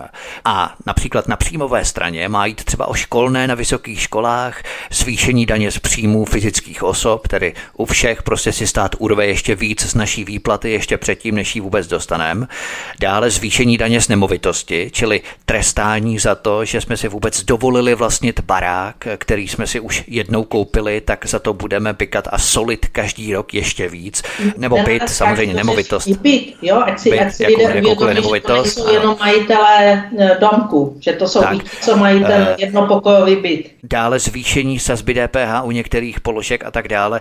Takže naše rodiny, naše důchodci, naši děti, naši studenti, všichni zaplatí do koruny každý výdaj, který vláda marnotratně rozhazuje v miliardách do zahraničí, anebo nějaké svoje soukromé kšefty v zákulisí, které si partaje dohodly mezi sebou. To je v podstatě výsledek, eh, který můžeme očekávat příští rok, Zbyňku. Ano, je to přesně tak. Já tvrdím, že to je, že to je program proti lidové vlády, e, to je úplně jednoznačný. Já některé body, co jste říkal, mě zaujaly, tak se tím jenom velmi stručně vrátím, ale mm, obecně řečeno je to program proti lidové vlády, to bych chtěl našim posluchačům jako můj názor zdůraznit, protože tam není v zájmu tady toho lidu téměř vůbec nic. Za druhý si myslím, že tam je už, e, už je tam špatně, když vůbec to připustím, ono to je celý špatně, ale když tam připustím ten výpočet, tak je tam špatně podle mého názoru klíč, že všechno se vypočítává na 10 milionů obyvatel, počet policistů na 10 milionů, počet zdrav, vytíženou zdravotní soustavy na 10 milionů, ale nás tady není 10 milionů, tady je už o 1 milion Ukrajinců víc, tady jsou Syřani, tady je kde kdo, takže nás je tady možná 12 nebo 13 milionů. Nedovolím si to odhadnout, je to odhad ale už to, říkám to jenom proto, že aby, aby náš posluchač navnímal, že to není tak eh, všechno tak, jak to, jak to bylo to, to tak, tak čistý, to víno, jak to, to bylo v tom filmu tím předsedou, ale mm, myslím si, že to je opravdu protilidový plán. Já si myslím, že, eh, že je všechno dělané pro to a vůbec u těch důchodců se mi to hrozně týká, protože jak tady Alenka už zmiňovala, eh, to je přesně generace, která celý život budovala republiku, zatímco oni tuto republiku vytunelovali a rozkradli a odměnou za to, že republiku vybudovali, jim je to, že je ožebračíme a pošleme do rakve. Jinými slovy z pracovního procesu přímo do rakve. Třetí bod, který mi u toho napadá, který mi velmi pohoršuje, je to, že ono zase ještě taky laická veřejnost si neuvědomuje, že že tam ještě vznikne takový jakoby mezipásmo, to nazvu teďka pracovně a musím se to hned vysvětlit, co tím chci říct že jestliže bude hranice pro důchod třeba 60, 68 let, tak celá řada profesí nebude prostě tu pracovní činnost v, tom, v důsledku toho věku zvládat. Jo, nemusí představit strojvedoucí, jak leze do lokomotivy, potom žbrdlení v 68 letech jako 25 letý nebo 35 letý chlap. Ale e, e, on v podstatě eh, tu práci nezvládne, zaměstnavatel ho klidně i propustí, vyhodí, řekne mu, hele, mašin fíro, ty to prostě nezvládáš, já tady nepotřebuju, ty mi tady spadneš, bude pracuji a tak dále, a tak dále. Prostě ho vyhodí, ale on nebude splňovat nárok na důchod, tak vlastně bude, bude žebrák. Nebude nic. Nikdo mu nic nevyplatí, prostě bude, jo, tak to udělají, tak to bude, tak to podle mě napasujou, že žádný úřad práce a podobně a podobně. Prostě nebude nic a těch pět let bude pod mostem. Tady toho se hrozně, tady toho se hrozně bojím. A potom, jak tady jmenoval některé ty, některé ty věci, tak přesně eh, tam, kde by se eh, v podstatě šetřit mohlo, ale já zase si myslím, že šetřit by se mělo ve prospěch, ve prospěch e, země a ne ve prospěch cizáků, vlastním brát a cizím dávat, to si myslím, že je špatně. Já, bych, já si myslím, že vlastním by se mělo dávat a cizím pomáhat. A nikoli vlastním brát a cizím dávat. To je, si myslím, velký rozdíl pojem a průjem. Ale jestliže bych tady někde já šetřil, tak bych tady šetřil na vězních. Proč nás vězni musí stát 10 miliard ročně a to ještě v kontextu toho, a to já vím, o čem mluvím, Alenka taky. A to Spiňku patří to jednom, k jednomu z těch bodů v nervu, že tě přerušuju, také snížení počtu vězňů. Já to, já, ale já tím chci říct, já jsem bych jenom proto, že ten nerv tam má, já nevím, asi, asi 15 bodů, který jakoby tam avizuje, kde by se dalo ušetřit, ale nejméně bodů tam má to, co se týká, jako by řeknu teďka státní zprávy a nejvíc bodů tam má to, co, týká, co se týká lidí. A já teď si, si, si, tu, chci otevřít tu diskuzi k tomu, že si myslím, že kdyby někdo začal šetřit těch právě u těch vězňů, protože v kontextu e, kvality justice si myslím, že by vězňů mohla být polovina, ne míň. Za další si myslím, že, věz, věz, e, že všude jinde se, když se, baví, když se bavíte s nějakým, s nějakým teďka řeknu, nechci odborníkem, ale aktivistou přes justici, tak vám řekne, vy musíte být asi hodně drahá země, když tam máte tolik kriminálů a tolik bachařů a, a vaříte jim a topíte jim a želíte jim a tak dále, tak dále. A je to přesně o to. Tady e, není problém u nás vidět e, uvězněnou osobu za dopravní nehodu a to, nebo za nějaký jiný, sebe menší drobný delikt. A to se ještě ne, e, musíme brát potaz právě kvalitu toho vězenství, jinými slovy kvalitu spravedlnosti toho našeho, toho našeho e, pardon, soudnictví. E, kvalitu spravedlnosti toho našeho soudnictví. Jestliže tam máme takovou kvalitu soudců, co tam máme, a ještě žalostnější kvalitu státních zástupců, kde dneska už ty procesy jsou o, o, o egu pana státního zástupce, ne o tom, o prosazování spravedlnosti, ale o tom, jak on je ješitnej, jaký je jeho ego a jak on chce prokázat to svoje. Jestliže dneska máme soudní síně, kde se, kde se soudce, státního zástupce bojí mu odporovat, kde se bojí mu hodit ten spis na hlavu a říct tu patlaninu si předělej, já to soudit prostě nebudu, nebo prostě viny plném rozsahu a tím líp a nazdar a čau kiki tak se dostáváme k tomu, že to je drahý. My potřebujeme mít mít. Další věc je e, počet policistů. Ano, zase přepočtíme obyvatele a dokonce jsme kritizováni i Bruselem, že máme na počet obyvatel, a teďka si,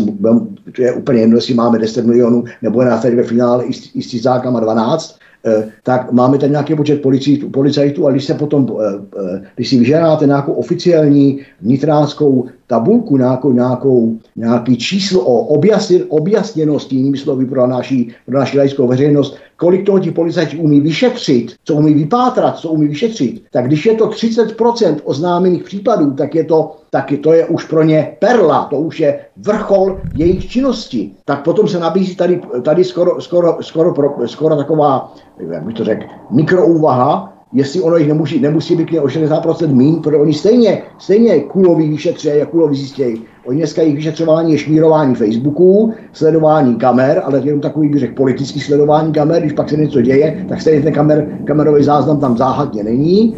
Oni, oni jsou dneska, vidíte, na demonstracích, vidíte všude možně takovýto, takovýto pozlátko. Ale to, ta, ta, ta smysluplná, proč tady vůbec policie je, aby nás chránili před kriminalitou a kriminálně trestnými činy, podotýkám kriminálně trestnými činy převážně, tak dneska se řeší politické procesy, zásahy na demonstracích, obuškaření, střílení a takzvaná, jak oni říkají vzletně, pořádková služba, lídání s majákama a tak dále, a tak dále. Čili to je taky podle mě cesta, kudy uspořit. Další cesta, kudy uspořit, a už jsme to dneska zmiňovali, jsou právě ty exekuce. Kdyby ti exekutoři nebo ta exekuční činnost se znova vrátila pod činnost okresních soudů, jako to bývalo od roku 2002, než za éry Juraj Podkonického vznikla soukromá exekutorská sféra, tak veškerý peníze z nákladů exekuce by měl stát, a to jsou miliardy, a to já zrovna vím, o čem mluvím. A tady se to nejde, tady, tady, tady ty miliardy, ty člověk, Alinka tady zmiňovala, do kapec několika soukromníků, to je něco podobného jako STK,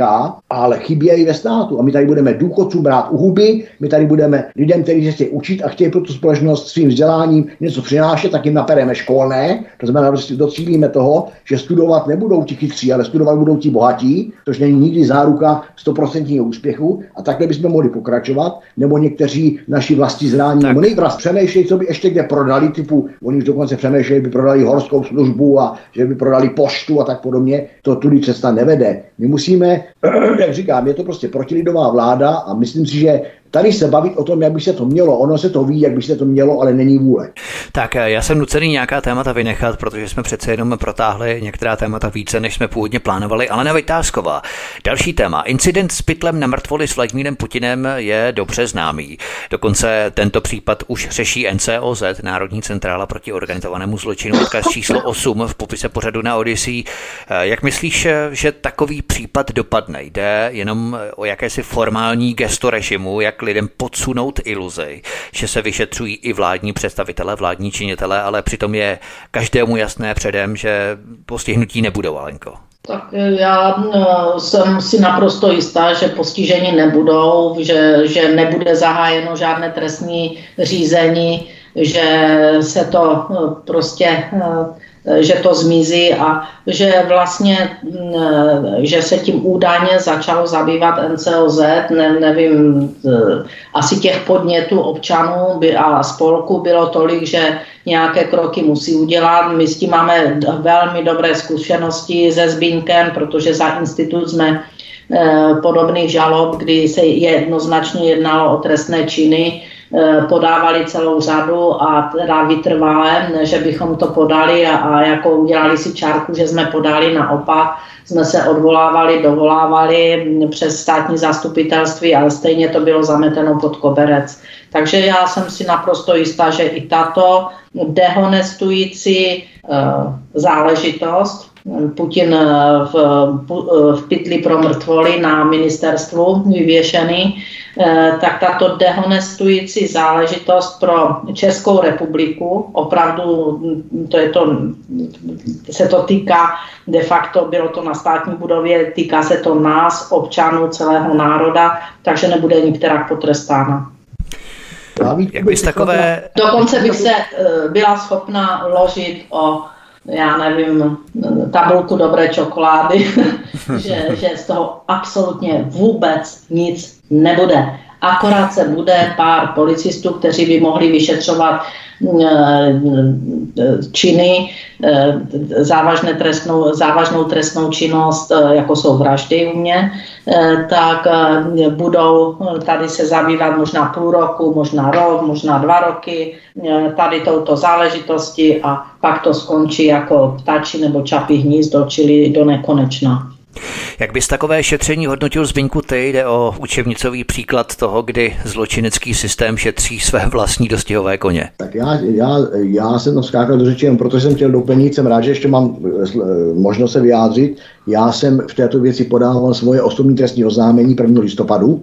Podal jsem ho pro, čtyři, pro podezření ze čtyřech trestných činů, a to hanobení národa, poněcování nenávistí vůči skupině osob, a omezování jejich práv a svobod, eh, eh, pro, pro podezření z trestného činu zneužití pravomoci úřední osoby a pro podezření z trestného činu porušení povinností při správě cizího majetku. Protože ve mu odzadu, tak ta plachta, vyvitastá, ta, ta, eh, ta morbidní záležitost stále daňové poplatníky, nebo podle mých informací měla stát 73, více jak 73 tisíc korun, takže my tady šetříme, bereme důchodcům a tak dále, a tak dále, všechno, co jsme si říkali a potom máme veřejné peníze na to, aby jsme na, budovy, na, bud- na státní budou dávali nějakou nevkusní a morbidní plachtu. Tím spíš, že jich tam nevyselo dalších 20 v době amerických válek, takže nevidím důvod, proč by tam měla vyset teďka nějaká morbidní, morbidní, morbidní plagát nebo morbidní plachta. E, za druhý si myslím, že se to nevyšetří, pochopitelně. Za třetí si myslím, že NCOZ, NCOZ to má proto, že nemůžeme vyloučit, že právě na NCOZ má pan Rakušan nejvíc kamarádů a proto to má NCOZ. Protože jinak by to měl dělat útvar extremismu a terorismu a určitě ne NCOZ, ale to je jenom podle mé, mého chabého názoru policejního prostředí, ale zřejmě jsou na to jiní odborníci než nějaký prousek, takže eh, podle titulku no, no, mediálně to má NCOZ. Ale souhlasím s Alenkou, proto bych se o žádnou čokoládu nesázel, nebo když tak není o dvě, ještě jednu pro mě, že já mám taky čokoládu rád, že se to rozhodně nevyšetří, Naopak bude to, bude to spanfletizováno, zameteno pod koberec jako všecko, jako bečva, jako cokoliv jiného, říkala Lenka Čapí, hnízdo tak dále. Prostě, co nám paměť sahá veřejnosti, občanské veřejnosti, tak nikdy žádná kauza nějakého politika, krom doktora Ráta, e, nebyla, nebyla dotažená do konce, čili jiným slovím mocným se nic se stane, ale myslím si, že je to tady opravdu přes čáru a kdybych do toho nechtěl tahat politiku, do toho, do toho nechci tahat politiku, tak si myslím, že policie České republiky je podle zákona službou, službou veřejnosti, nikoli službou ministra vnitra. Máme tady s Alenkou celou řadu dopisů v rámci institutu, tam právě ministerstvo vnitra odpovídá, že není složkou, která řídí policie a nezodpovídá za její činnost, tak tím spíš nechápu a nerozumím tomu, proč má horda policajtů chránit, eh, hlídat nějakou plachtu z libovůle někoho. Prostudoval jsem si dokonce zákon číslo 2 o zřízení, ministerstv, o zřízení ministerstev. Nenašel jsem tam ani jedno oprávnění, ani jediného ministerstva k vyvěšování podobných plachet. A jestliže teda vezmeme ústavu, že státní orgány si může dovolit pouze to, čemu zákony zmocňují a má zakázáno to, čemu zákony nezmocňují, přesně naopak od, od, od občana, tak tady nikdo nikoho nezmocnil zákon vyvěsí tam takovou plachtu, takže zneužití osoby a tak dále. Nebudu široký. Prostě s tou za prvé s tím lidsky nesouhlasím, za druhé v tom vidím mezinárodně morbidní záležitost, za třetí si myslím, že se to zamete pod koberec, což bude dokonalý důkaz o tom, že tady žádná demokracie a právní stát není. A za čtvrté si myslím, že takovým trestním čin došlo a že by se to vyšetřit mělo. Tak vidíš, vy se sázíte o čokoládu, mě by stačilo 20 deka vlašáku a rohlík. Já mám trošku jako jiné priority. Na to sladké úplně tak nejsem. Ale ještě bych se zeptal, co by se stalo třeba, Alenko, kdyby v tom pytli byl Volodymyr Zelenský. Myslíš, že by to vyšetřování probíhalo stejně tak schovývavě a benevolentně, jako to probíhá teď v případě, kdy byl v pytli Vladimír Putin? Tak eh, já si myslím, že eh, by si to nedovolili na státní budovu eh, vyvěsit, to je za prvé. A kdyby si to dovolili, tak eh, by měli z toho závažný trestný čin a určitě by šli všichni do kriminálu, kteří se podíleli na tady této absurditě. No právě, já myslím, kdyby to třeba si dovolil provést některý občan. Takže Vítku, já, mám skočím, Vítku, já mám skočím do řeči, moc se omlouvám, ale to bychom, aby jsme byli široký, tak to je potřeba. To je, jak říkal pan eh, prezident Klaus Technická, eh, znám nebo neznám člověka, našel, mám obráz, disponuji obrázkem, kdy majitel soukromého domu si přesně takovou plachtu pověsil na svůj barák a má tam přesně opačné obličeje. A řeknu vám, že je to perfektní obrázek, jestli chceš pošlutí ho a můžeš to zveřejnit na svém webu, na svý webovce nebo na svým eh, Facebooku.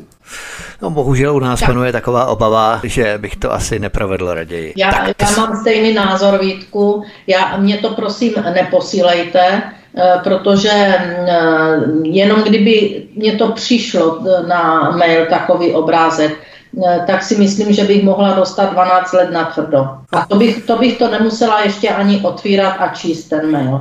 Mám zkušenost, že mně byl zaslán mail, který jsem ani nečetla a byla jsem obviněna. Fakt? Takže já mám své zkušenosti, prosím, neposílejte mě nic, já nechci nic vědět. Tady to jsou záležitosti, které e, skutečně je dvojí metr. Někdo za takovou záležitost půjde na tvrdo sedět, pokud e, je tam ta, ten jiný obličej e, než Putina. A e, ti, e, a ti, kteří to vlastně iniciovali jako první, protože asi normálního člověka to vůbec nikdy nenapadlo, že by takovou morbidní věc udělal i na svého nepřítele. Prostě to už je věc morálky a etiky a, a vůbec lidskosti. To není schopen člověk udělat ani na svého nepřítele něco takového pokud je ten člověk trošku normální. Takže tady se něco iniciovalo a teď se toho chytnou ostatní, kteří řeknou, tak když tam je Putin, tak tam může být i někdo jiný, koho já nemám rád, oni nemají rádi Putina, já nemám rád toho.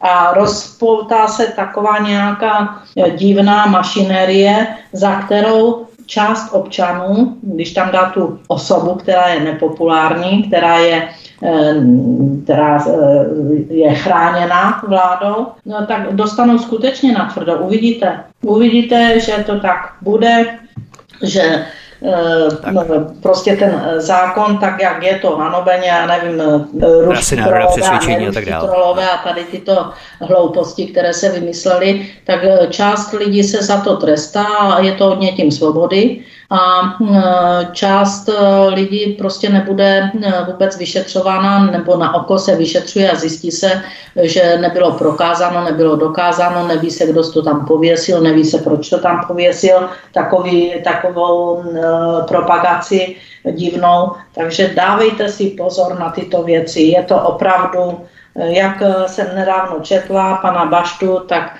je to opravdu uh, už víc než policejní stát v 50. letech.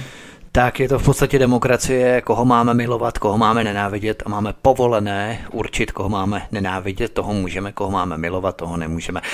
Tak eh, dáme si písničku a potom vstoupíme do poslední části, kratší části našeho pořadu, ve kterém se podíváme na černou policejní kroniku, černé policejní okénko. Od mikrofonu vás zdraví Vítek na svobodném vysílači nebo na kanále Odyssey.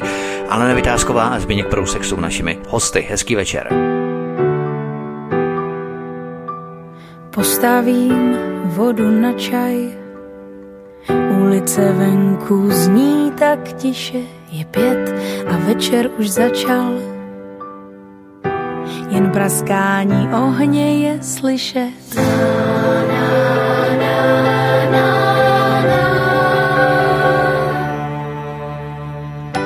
Konečně zase spolu námraza a my u jednoho stolu. Na loňský rok jsme navázali.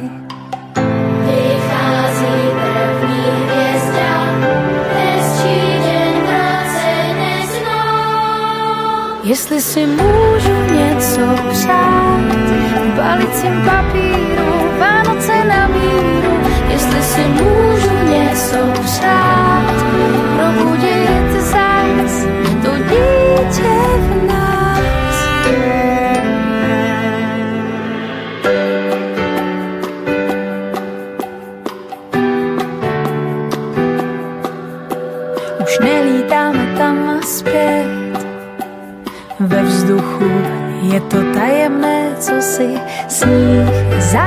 všechen spěch. A zvony se rozléhají nocí. Vychází hvězda. Jestli si můžu něco přát, v palicím papíru,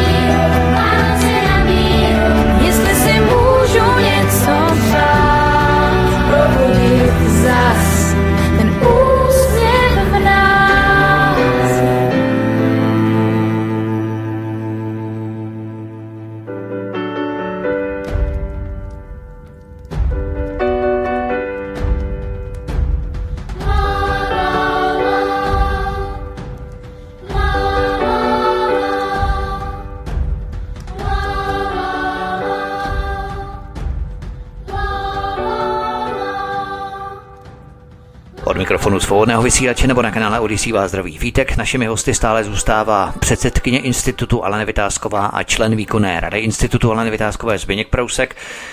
Máme tu opět policejní černou kroniku, kterou uvádíme každý náš pořad. Jde o různé přestupky nebo kotrmelce samotné policie. Pro některé posluchače to sice může být trochu nezáživné, ale uvědomme si všichni prosím, že jde o věci, které se bezprostředně odehrávají kolem nás a jsme jejich součástí. A co víc, i my sami se můžeme kdykoliv stát oběťmi nebo se dokonce nachomítnout k nějaké podobné kauze. Věc, na kterou se podíváme nejprve, se odehrála v západních Čechách. Policisté v Plzni vyšetřují incident, při kterém městský strážník postřelil 25-letého muže. Zraněného záchranáři převezli do nemocnice. Prý není v ohrožení života. Odkaz číslo 9 v popise pořadu na Odyssey. Zpiňku, o jakou kauzu jde, jak se mohlo stát, jak je vůbec možné, že policista postřelil běžného civilistu, protože podle všeho to nebyl nějaký gangster s kuklou a ukradenými penězi z banky na útěku v nějaké dodávce nebo něco podobného. Tak je to případ, kdy, to, kdy ten případ, jak říkáš správně, z Plzně je z listopad, ze začátku listopadu, eh, jenom tě tady opravím, ten případ není, ne, ne, výjimečně nestřídal policista, to, je, to, je, to, je to podle mě ještě úzovka horší, střídal hrdiný strážník. Jo, já jsem těch na bázi o, o, o strážníci už jsem tady řekl své, já všechno to vemu eh, teďka velmi stručně, za prvé, že fakt ten čas není, vidím to, vidím to sám, a za druhý si myslím, že ten, eh, ještě navážu na ty tvý slova, Eh, od té doby, co vysíláme to policijní okénko, tak mám obrovskou odezvu od našich posluchačů, což za prvé jim za A děkuju, to je jasný, to se samo sebou. A za další si myslím, že čím dál víc lidí to okénko pozoruje, takže si myslím, že nemusíš mít obavu z toho, že by, že by to ty lidi nezajímalo, ba naopak, protože právě e, ty lidi mi říkají, vy to vysíláte každý měsíc a každý měsíc pořád tam máte o čem povídat. Pořád to jsou nový případy, to je fakt ty policie takový bordel. Já říkám, ano, u ty policie je takový bordel. Ta policie už dávno není tím, že bejvala, protože my mluvíme o tom, co je veřejně známá skutečnost, takže musíme si připočítat taky procento, co vůbec se do veřejnosti nedostane, takže mám právo říkat svůj názor, že, že ta policie opravdu je bordel. Ale teď ty, ty otázce, je to případ z Plzně z začátku listopadu, jak, jak si správně tam e, ironicky řekl, nebyl to žádný bankovní rupí s páskou na e, páskou přes oči a, e, a pytlem na zádech, který nesl peníze, ale byl to e, v podstatě, v podstatě nemocný člověk, byl to jaký, jakýsi ten mladík, byl schizofrenik, takže v podstatě nemocný člověk, který, který někde vyběhnul proti autu, autu, jedoucím autu strážníků, mával na ně, zastavil je, když oni zastavili, tak do to auta podle těch mediálních zpráv nějakým způsobem kopat a bouchat a tak dále. Oni vystoupili ven a hlídka dva, dva chlapy a on měl na jednoho z těch strážníků e, namířit nůž. Já si myslím, že s nožem nejsou žádný srandy, že proti noži je, je, e, já bych se spokojil s tím, že proti noži je, je e, nutná obrana použití zbraně, to, to jako ano, ale nabízí se mi, ono nikdy není tak všechno tak e, čistý, tak jednoznačný bílý nebo černý. Vždycky si myslím, že krom toho zákroku musíme vidět za tím zákrokem i člověka, situaci vůbec, všechny okolnosti toho zákroku, ale mě se tady pořád, tak jak jsem si s tím opakovaně seznamoval s tím článkem, tak mi se nabízí otázka, jestli byly výčet z těch, těch donucovacích prostředků, který připomínám, že strážník má podle zákona o obecní policii několik, jestli bylo opravdu nutné vystřelit, jestli by tam nepostačoval, řeknu příklad, varovný výstřel, jestli, byla, jestli, byl, jestli bylo nutné mířený výstřel do, do člověka. Jestli, Buď anebo elektronický taser přece se používá, taky, nebo něco podobného. Já, no. Ano, ano, jestli tam byl potřeba, jestli teda eh, byl potřeba mířený výstřel do člověka, nebo by ho mohl odradit od toho držení toho nože, které se ty strážníci oprávněně mohli bát, eh, varovný výstřel do vzduchu, jestli ta varovný výstřel do vzduchu byl a, po, a ten, tak potom by řekl ano, jest, proč tam, jestli selhala hrozba namířenou střelnou zbraní, jestli sel, selhal dneska na metr a půl až dva ideálně účinný sezotvorný prostředek, anebo jak tady ty teďka zmiňoval, elektrický, para, elektrický zneschopňující prostředek, to je všechno otázka, nebyli jsme na tom místě, ale jestliže by teda policie, která to prověřuje, vyšetřuje, tak si myslím, že, že by tady, se tady těma otázkama měly zajímat. Jestli byly vyčerpány minimálně tři e, vysoce účinný donucovací prostředky, protože mířená střelba do člověka je nejkrajnějším prostředkem strážníka a v podstatě i policisty. Není horší, protože může následovat smrt a víme, povídali jsme si v předchozích okénkách, jak ty říkáš, černé kroniky, že, tě, že ty střelby teďka, teďka nějak ne, neurekom, říkají Slováci, a to taky signalizuje něco, že jo? signalizuje to e, celou řadu věcí, které nebudu široký. Ale ještě bych tady u toho chtěl, už to, už to v podstatě můžu ukončit, chtěl říct to, že se tady u, taky, u tady těch kaus právě u toho prověřování, protože strážníky prověřují policisté, bohužel územně příslušníci, což je taky špatně, protože oni jsou ve kamarádi a v, v 80% případů je strážník bývalý policista a pak ho vyšetřuje kolega a tak dále, je to prostě hrozný, jak já říkám znova, hrozný bordel, jo, čili jiným slovy, on, ten, on, ten, on má, splňuje výsluhu, ten policista, policie České republiky na výsluhu odejde, je mu nějakých 45, podá si žádost, eh, má už dávno s kamaráděného starostu, zřídí městskou policii, on se stane strážníkem, má nejen, že má dva platy, ale eh, dva příjmy, ale v pohodě dělá tu práci dále, potom ho, jeho kolegové vyšetřují, je to taková, taková fraška. Ale dostáváme se v rámci právě tady těch frašek i k tomu, že i že bohužel i tam, kde by to fraška nebyla, tak se někdy setkáváme s tím, že, že e, zákroky těch strážníků posuzují z pravidla policajti, buď podle svého zákona o policii, protože řeknou, to je skoro to samé, ono to vůbec není to samé, ani skoro to samé, a za další, nebo to posuzují tak, a to bohužel jsem se setkal i v případě, e, v případě soudce, v okresního soudu Blansko, že posuzují ten, ten zákrok strážníků, aniž by vůbec znali nebo si kdy otevřeli, prohlídli a nastudovali zákon ty obecní policii, protože paragraf 18, to, to tam myslím, že 18, to tam jasně hovoří ty dotovací prostředky a je potřeba to znát, abyste mohli spravedlivě rozhodnout. Takže tolik tady, tady k tomu, myslím si, že opravdu tady k tomu není co dodávat a takové ty obecnosti bych si nechal na, na potom na závěr. Kriminalisté v Českých Budějovicích vyšetřují tragickou smrt mladého policisty. S největší pravděpodobností se zastřelil při nešťastném zacházení se zbraní. Odkaz číslo 10 v popise pořadu na Odyssey. Takže policista si hrál s nabitou pistolí, dokonce s nábojem v komoře. Měl náboj v komoře, přesto si hrál s pistolí. Odpovídá to vůbec výcviku se střelnou zbraní? Takovéto pozice, Zbyňku? Tak Vítku, jsme u toho, jak se říká, opakování matka moudrosti. My to teď říkáme pořád, pořád, pořád, ne proto, aby jsme byli moudří, ale proto, aby jsme právě ty naše posluchače a tu veřejnost e, jakoby zalarmovali, že opravdu je, je, je potřeba se nějakým způsobem e, i když ty možnosti občanské jsou malé, proti tomu bordelu, tomu bordelu nějakým způsobem čelit a potírat ho, a to je přesně ono. Já jsem tady, a ty mi dáš za pravdu, eh, ne protože jsi kamarád, ale protože fakt to tak tady říkáme a děláme, že tvrdím, že tady je že tady je chronická nevycvičenost policie. Tady to, co ty říkáš, ten zničený mladý život je přesně důsledek, důsledek nevycvičenosti policie. Důsledek, že psychocesty jsou formální záležitostí důsledek toho, tady si ten, tady si ten kluk, zřejmě nějaký mladý strážmistr po škole, ani jsem se potom nepídil, eh, jednoznačně hrál ze zbraní a ona vystřelila. Jo, nedávno se takový podobný případ dokonce stal údajně na naší hrdiné mělnické policii, ale pozor, tam si, ne, tam si ale je to, je to drb, nemám to prověření, tak to řeknu jenom jako na bázi drbu, tam si nehrál hrdiný strážmistr, tam na oddělení zbraní a střeliva. Odborníci na slovo vzaté převzali od civilní osoby zbraň do prostoru, do prostoru kanceláře oddělení zbraní a střeliva a, po, a, a ta zbraň policista vystřelila do stropu. Naštěstí byl tak pevný strop, že ta kulovnice nebo brokovnice, nebo co to vystřelilo, to byla rána jak z kanonu, nezastřelila nikoho opatrovejš.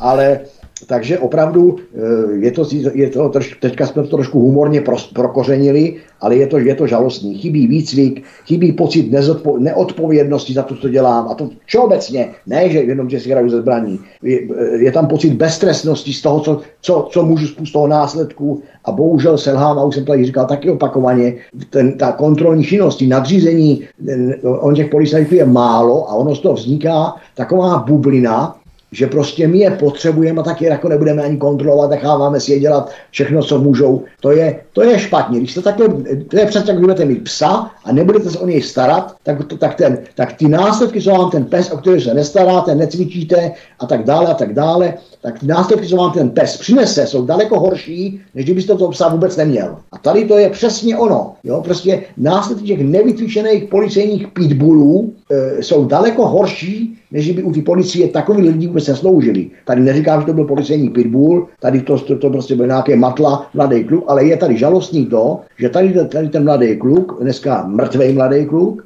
prošel policejní školou a přesto se to stalo. Čili mě, jo, ne, nemusím to myslím, myslím dál, dál bazávat. Bubenské ulici v Praze 7 havarovali policisté. Přitom porazili závodu na přejezdu a o tu závodu pak zavadil vlak. Odkaz číslo 11 popise pořadu na Odyssey. Já se přiznám, že si ani nedovedu dost dobře představit, jak někdo může řídit tak, že porazí závodu na železničním přejezdu, když navíc na přejezdu se jezdí velmi pomalu, že? Přes koleje. To musel být opravdu majstrštek, jak to nikomu mohlo podařit. Tak tady se skoro nabízí otázka, zdali to nebyl, eh, zdali to nebyl týž řidič, týž hrdiný strážmistr, který zase skončil v potoce. Jo, jak to potom psali lidi na Facebook, že to zřejmě je, že to, že to je to zakladatel říční policie tam v té obci. A, jiný, a jiný reakce jsem na to měl, jo, a zase eh, úsměvně to prokořenujeme, naštěstí se tady nikomu, nikomu snad, eh, snad nic extra závažného nestalo, jak to říkáš sám, prostě eh, podle mě, tak jsem si to tam jako by snažil nastudovávat, že v úvozovkách, tak to auto jelo z prudky zatáčky na přejezd, hm, podle mě řidič pochopitelně se chtěl předvést, chtěl zamachrovat, jel přece k zákroku, otázka je, co to bylo za zákrok, jestli to náhodou nebyl teplý párek na benzinové bumbě, nebo naopak roztékající zmrzlina na téže benzinové pumpě, to můžeme jenom spekulovat, ale prostě tak, jak to vidím denně, denně v okrese Mělník, prostě žvejkačka v ústech, límeček nahoru, když je teple počasí, ručička z okna, řídíme jednou rukou, jo, když si můžeme pustit maják, no tak to je vrchol evakuace a jedeme prostě. Tak si myslím, že takhle nějak to nám probíhalo. No ono sami o sobě koleje jsou kluskej, je, je, je, je kluská, kluská plocha, čili na ty, na ty kolejnici, na ty kolejnici na tom přejezdu dostal smík, no šoup to do toho stojanu se závorou, ta závora podle mě se zlomila, spadla dolů, on natlačil na vlak a vlak ještě přejel. To měl štěstí, že ten vlak nesmetl policejní auto. Ale zase se dostáváme k tomu, k tomu, k tomu, k ty spirále, psychotesty, výcvik, zodpovědnost a zdravý rozum. Tady teda nevím, jestli auto mělo maják nebo ne, ale vůbec bych se nedivil, kdyby mělo. Jo, to je prostě ten maják. To já nevím, já nevím, jestli vůbec napadne pana ministra vnitra nebo pana e, e, e, servilního mu pana policejního prezidenta vysvětlit těm, těm uniformovaným strážmistrům, že maják není hračka, že to není, že to není autíčko e, pro desetiletý kluky, že, ten, že to autíčko s tím majákem lítá po silnici a ohrožuje to všechno možný, jenom to neplní podle mě ten účel, který to je. A navíc, kdyby jsme fakt počítali, jak jsem to říkal minulé počet těch divokých jíst, tak si myslím, že americký Chicago je vedle nás rajská zahrada, jo, protože bychom museli statisticky patřit mezi země, já nevím, kde je vražda každý, každou minutu a, a já nevím, co všechno se děje, takže to je jenom zneužívání tady toho zařízení pro přenosní jízdu a tady si myslím, že to je důsledek, jako v tom potoce, to bylo úplně to samý. Tam bylo pro následování pachatele, který ho podle mě nikdo nikdy neviděl, ani jestli vůbec existuje. A výsledek byl, že oktávka za minim podle mého e, laického názoru za minimálně půl milionu byla zničená, spadla do potoka. Tady máme druhou oktávku za půl milionu rozakrovanou, jsou k tomu i obrázky, poškozený železniční přes, poškozená závora, poškozený možná i ten vlak a zase strážmistr co a čumí. Jo? Takže já si myslím, že prostě opravdu je potřeba se tím eh, těma kompetentním osobama zamyslet, ale zase, kde budeme hledat kompetentní osoby, když ministr vnitra věší plachty na, na budovu ministerstva vnitra s Putinem a tady mu policajt níže auto jedno za druhým, jejich kvalita neodpovídání elementárním kvalitám eh, vůbec nějakých, eh, jak bych to řekl, začínajících aspirantů, takže to je, to je bludný kruh. Jinými slovy, ten stát nechce, aby fungoval a jenom, tu, jenom, tu, jenom to fungování imituje a to je jádro pudla. Tak, dokonce by bylo možná zajímavé akusticky eh, takový souboj mezi sílou policejního majáku a vlakové píšťaly lokomotivy, eh, kdyby se blížila právě k tomu železničnímu přejezdu. Ale na závěr ještě našeho pořadu Alena Vytázková. Alenko, zeptám se teď tebe ve světle nebo v kontextu případů, které si slyšela od Zbyňka Prouska. Gibbs totiž zjistil, generální inspekce bezpečnostních sborů, totiž zjistil, že Policisté berou anabolika.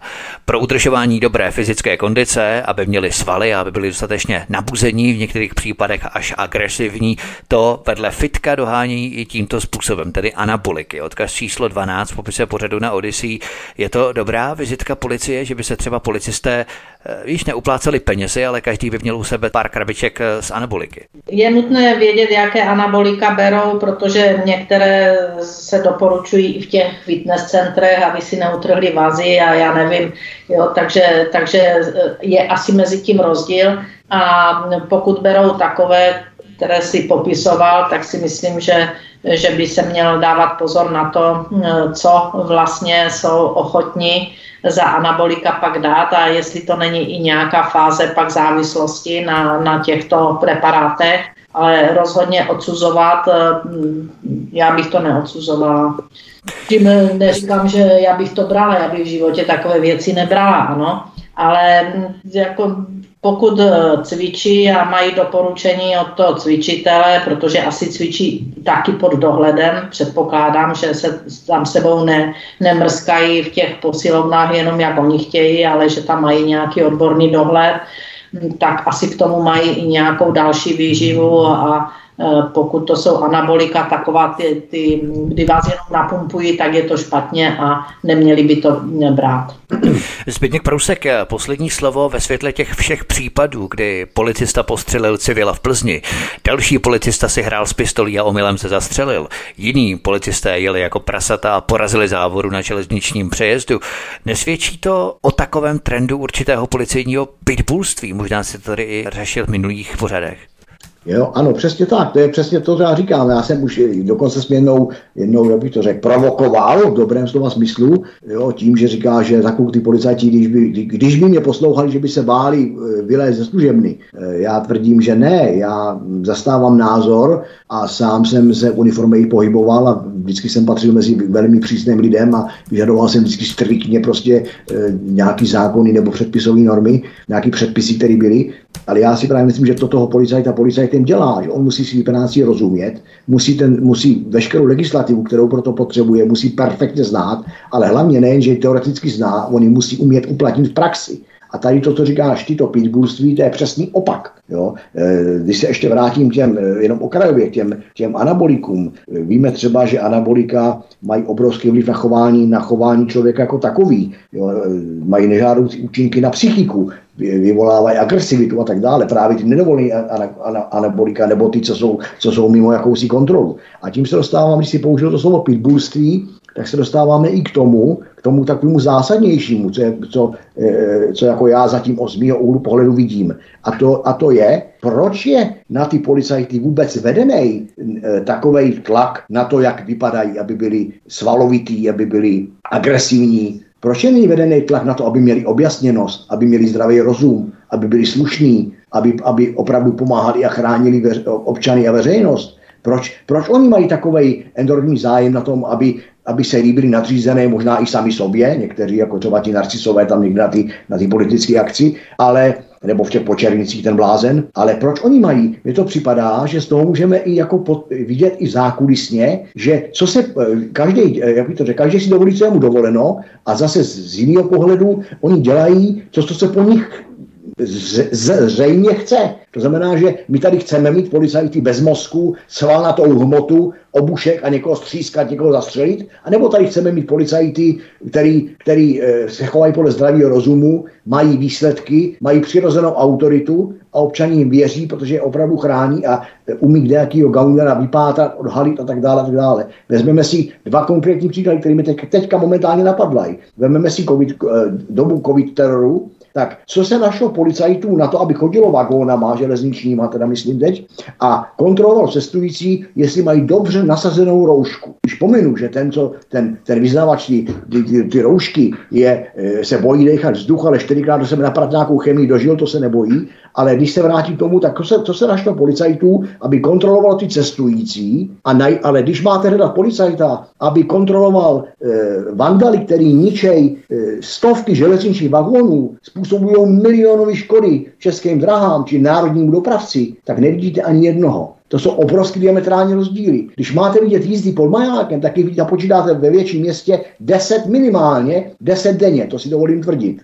Když ale, máte, když ale voláte po, e, policii na trestní oznámení, úplně normální, vykradený sklep, vykradená chata, já nevím něco, tak čekáte až dvě hodiny. To jsou obrovský rozdíly. A tady, abych se vrátil k tomu tématu, tomu tvýmu e, pitbullství, to je přesně ono. Proč oni musí žrát řeknu lidově nějaké drogy? Proč musí vypadat svalnatě? Proč mají, e, proč je, no protože si myslím, že ten tlak celkově, takový ten, i ta, i ta politická vůle je, aby policajti byli vidět, aby se jich lidi báli, čili aby měli postavy namakaný, aby když se postaví, ale takový policajt se hodí kam? No jenom na demonstraci, protože jinak se dneska nikde nic neděje. Nebo jestli mě dobře přesvědčovat, že ano, že na každém rohu číhá nějaký zákažný vrah, tak ať mě to přesvědčuje, ale já si myslím, že to tak není. Čili já si myslím, že to politikum, a ono je to konec konců i v těch, i v těch, i v těch procesních a trestních kauzách, jo, prostě, e, jako když si půjčím například ty namalovaný ty kadílka, to už je teda strašně dávno, ale nedávno byl nějaký proces s, s nějakou, nějakou, nějakýma dvoma klukama, který kritizovali nějaký Ukrajince, tak dostali snad 6 let na tvrdo, nebo 5 a 6 let, já už teďka nevím. Jo. To, je to, to je to, co říkala, to, co tady zmiňovala Alenka. Prostě jestliže máme síly na politický eh, na politický procesy, můžeme i říct klidně, na politický vyšetřování a protože to politický soudní proces, tak tam ty policejní síly máme a nemáme někde jinde, a někde jinde chybějí, tak je to chyba. Ale já zatím vidím, že policie máme, jak jsem to už říkal, na demonstracích, na takových veřejných akcích, jiným slovy, aby byli vidět, či tam, kde ta práce je, eh, je taková, jak bych to řekl, pracovně levná, nevyžaduje žádnou odbornost, nevyžaduje žádný fortel, tak tam jako by se ti policajti zviditelňují, čili to jsou ty zrcadlovky, eh, žvejkačky, ty svaly, jo, to tetování Dobra. a tak podobně a tak podobně. Což to je to pitbullství, já si myslím, že pitbullství je součást složek policie, součást složek policie, ale zdaleka to nesmí být 100% práce policie. To by bylo všechno k našemu dnešnímu pořadu. Opravdu už nemáme vůbec čas, takže musíme končit. Já poděkuji Aleně Vytázkové, předsedkyni institutu Aleny Vytázkové. Alenko, moc děkuji, mě se moc hezky, přeju krásné Vánoce, krásné prožití svátků, v start do nového roku, hodně úspěchů v novém roce. Věřím, že se tu setkáme, bude řada dalších pořadů, které budeme natáčet i aktivit, které institut bude pořádat v příštím roce. Samozřejmě o všem se budeme bavit v příštích pořadech, takže na všechno se můžete, milí posluchači, těšit od příštího roku. Alenko, moc ti děkuji, mě se hezky, ahoj. Eh, Vítku, já děkuji tobě, přeji ti krásný advent a vánoční svátky, budu se těšit na další pořady v příštím roce a samozřejmě děkuji posluchačům, eh, že mají tu trpělivost a že nás stále poslouchají a že jsme pro ně stále zajímaví. Takže děkuji všem, všem přeji krásný advent, pohodu a eh, tom příštím roce se uslyšíme, já věřím, že hned z počátku roku. A s druhým, se kterým se rozloučím, je Zbyněk Prousek, člen výkonné rady Institutu Aleny Vytázkové. Zbyňku, mě se moc hezky, taky pěkný advent, krásné Vánoce, hodně úspěchu do nového roku a těším se taky na vysílání z kraje roku příštího. Mě se hezky. Já vám oběma ve studiu to samé. To samé, co říká Lenka, tak nebudu, nebudu, nebudu opakovat i vůči, i vůči našim posluchačům. Snad jenom doplním poděkování, že opravdu se množí takové ty reakce na ty naše vystoupení a jak to říkala Alenka, já to říkám taky, mám z toho radost, že prostě reagujete vy jako posluchači na některé věci a uh, ona pak ta práce nás si myslím úplně jinak baví, takže vám přeju všem hezký Vánoce a hezký vykročení do nového roku, který si myslím, že bude velmi a velmi těžký.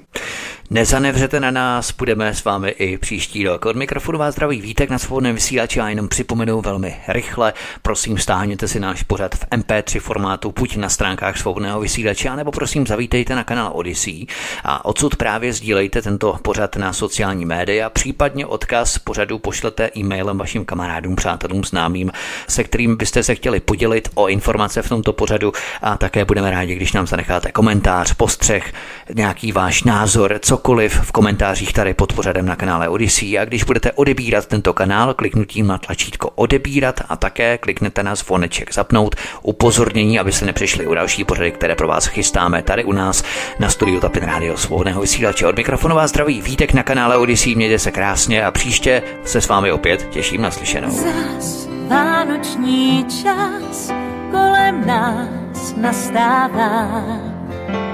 Jak nebeský plášť tajemství svá ukrývá. Vím, je tolik kouzel nádherných, z nebe se snáší zlatý sníh, jen kolik zázraků a krásy skrývá láska v očích tvých. a do mé dej svou dlaň, jak tolikrát snad průvodcem tvým v tento čas se můžu stát. Víš, kolik je kouzel nádherných, podívej, padá zlatý sníh, jen kolik zázraků a krásy na nás čeká o Vánocích. do dlaně tvé, teď svou dám, ovoce se mým, co se nikdy nemýlí. Víš, kolik je kouzel nádherných, z nebe se snáší zlatý sníh, jen kolik zázraků a krásy skrývá láska v očích tvých. Pojď, tajemný čas přichází, jak se stává. Zvon na věži svým srdcem brány otvírá. Zní do kraje v tónech nádherných, usedá kolem zlatý sníh. Jen kolik zázraků a krásy na nás čeká o Vánocích. Náručou teď otvírá štědrá noc i láska andělská. Právě teď k nám přichází zázrak noci, noci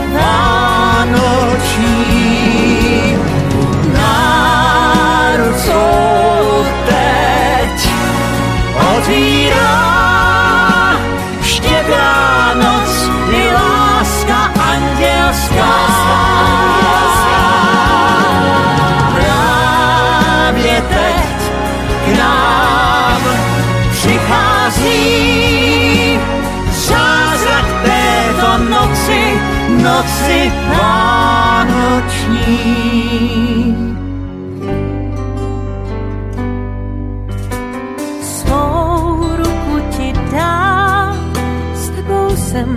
Bezpečí.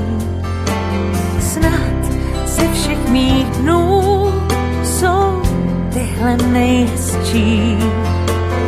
Víš, kolik je kouzel nádherných, z nebe se snáší zlatý sníh, jen kolik zázraků a krásy na nás čeká, jen kolik zázraků krásy na nás čeká, jen kolik zázraků a krásy na nás čeká o Vánocích.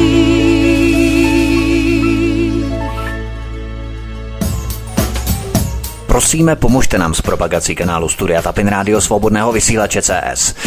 Pokud se vám tento nebo jiné pořady na tomto kanále líbí, klikněte na vaší obrazovce na tlačítko s nápisem Sdílet a vyberte sociální síť, na kterou pořád sdílíte. Jde o pouhých pár desítek sekund vašeho času. Děkujeme.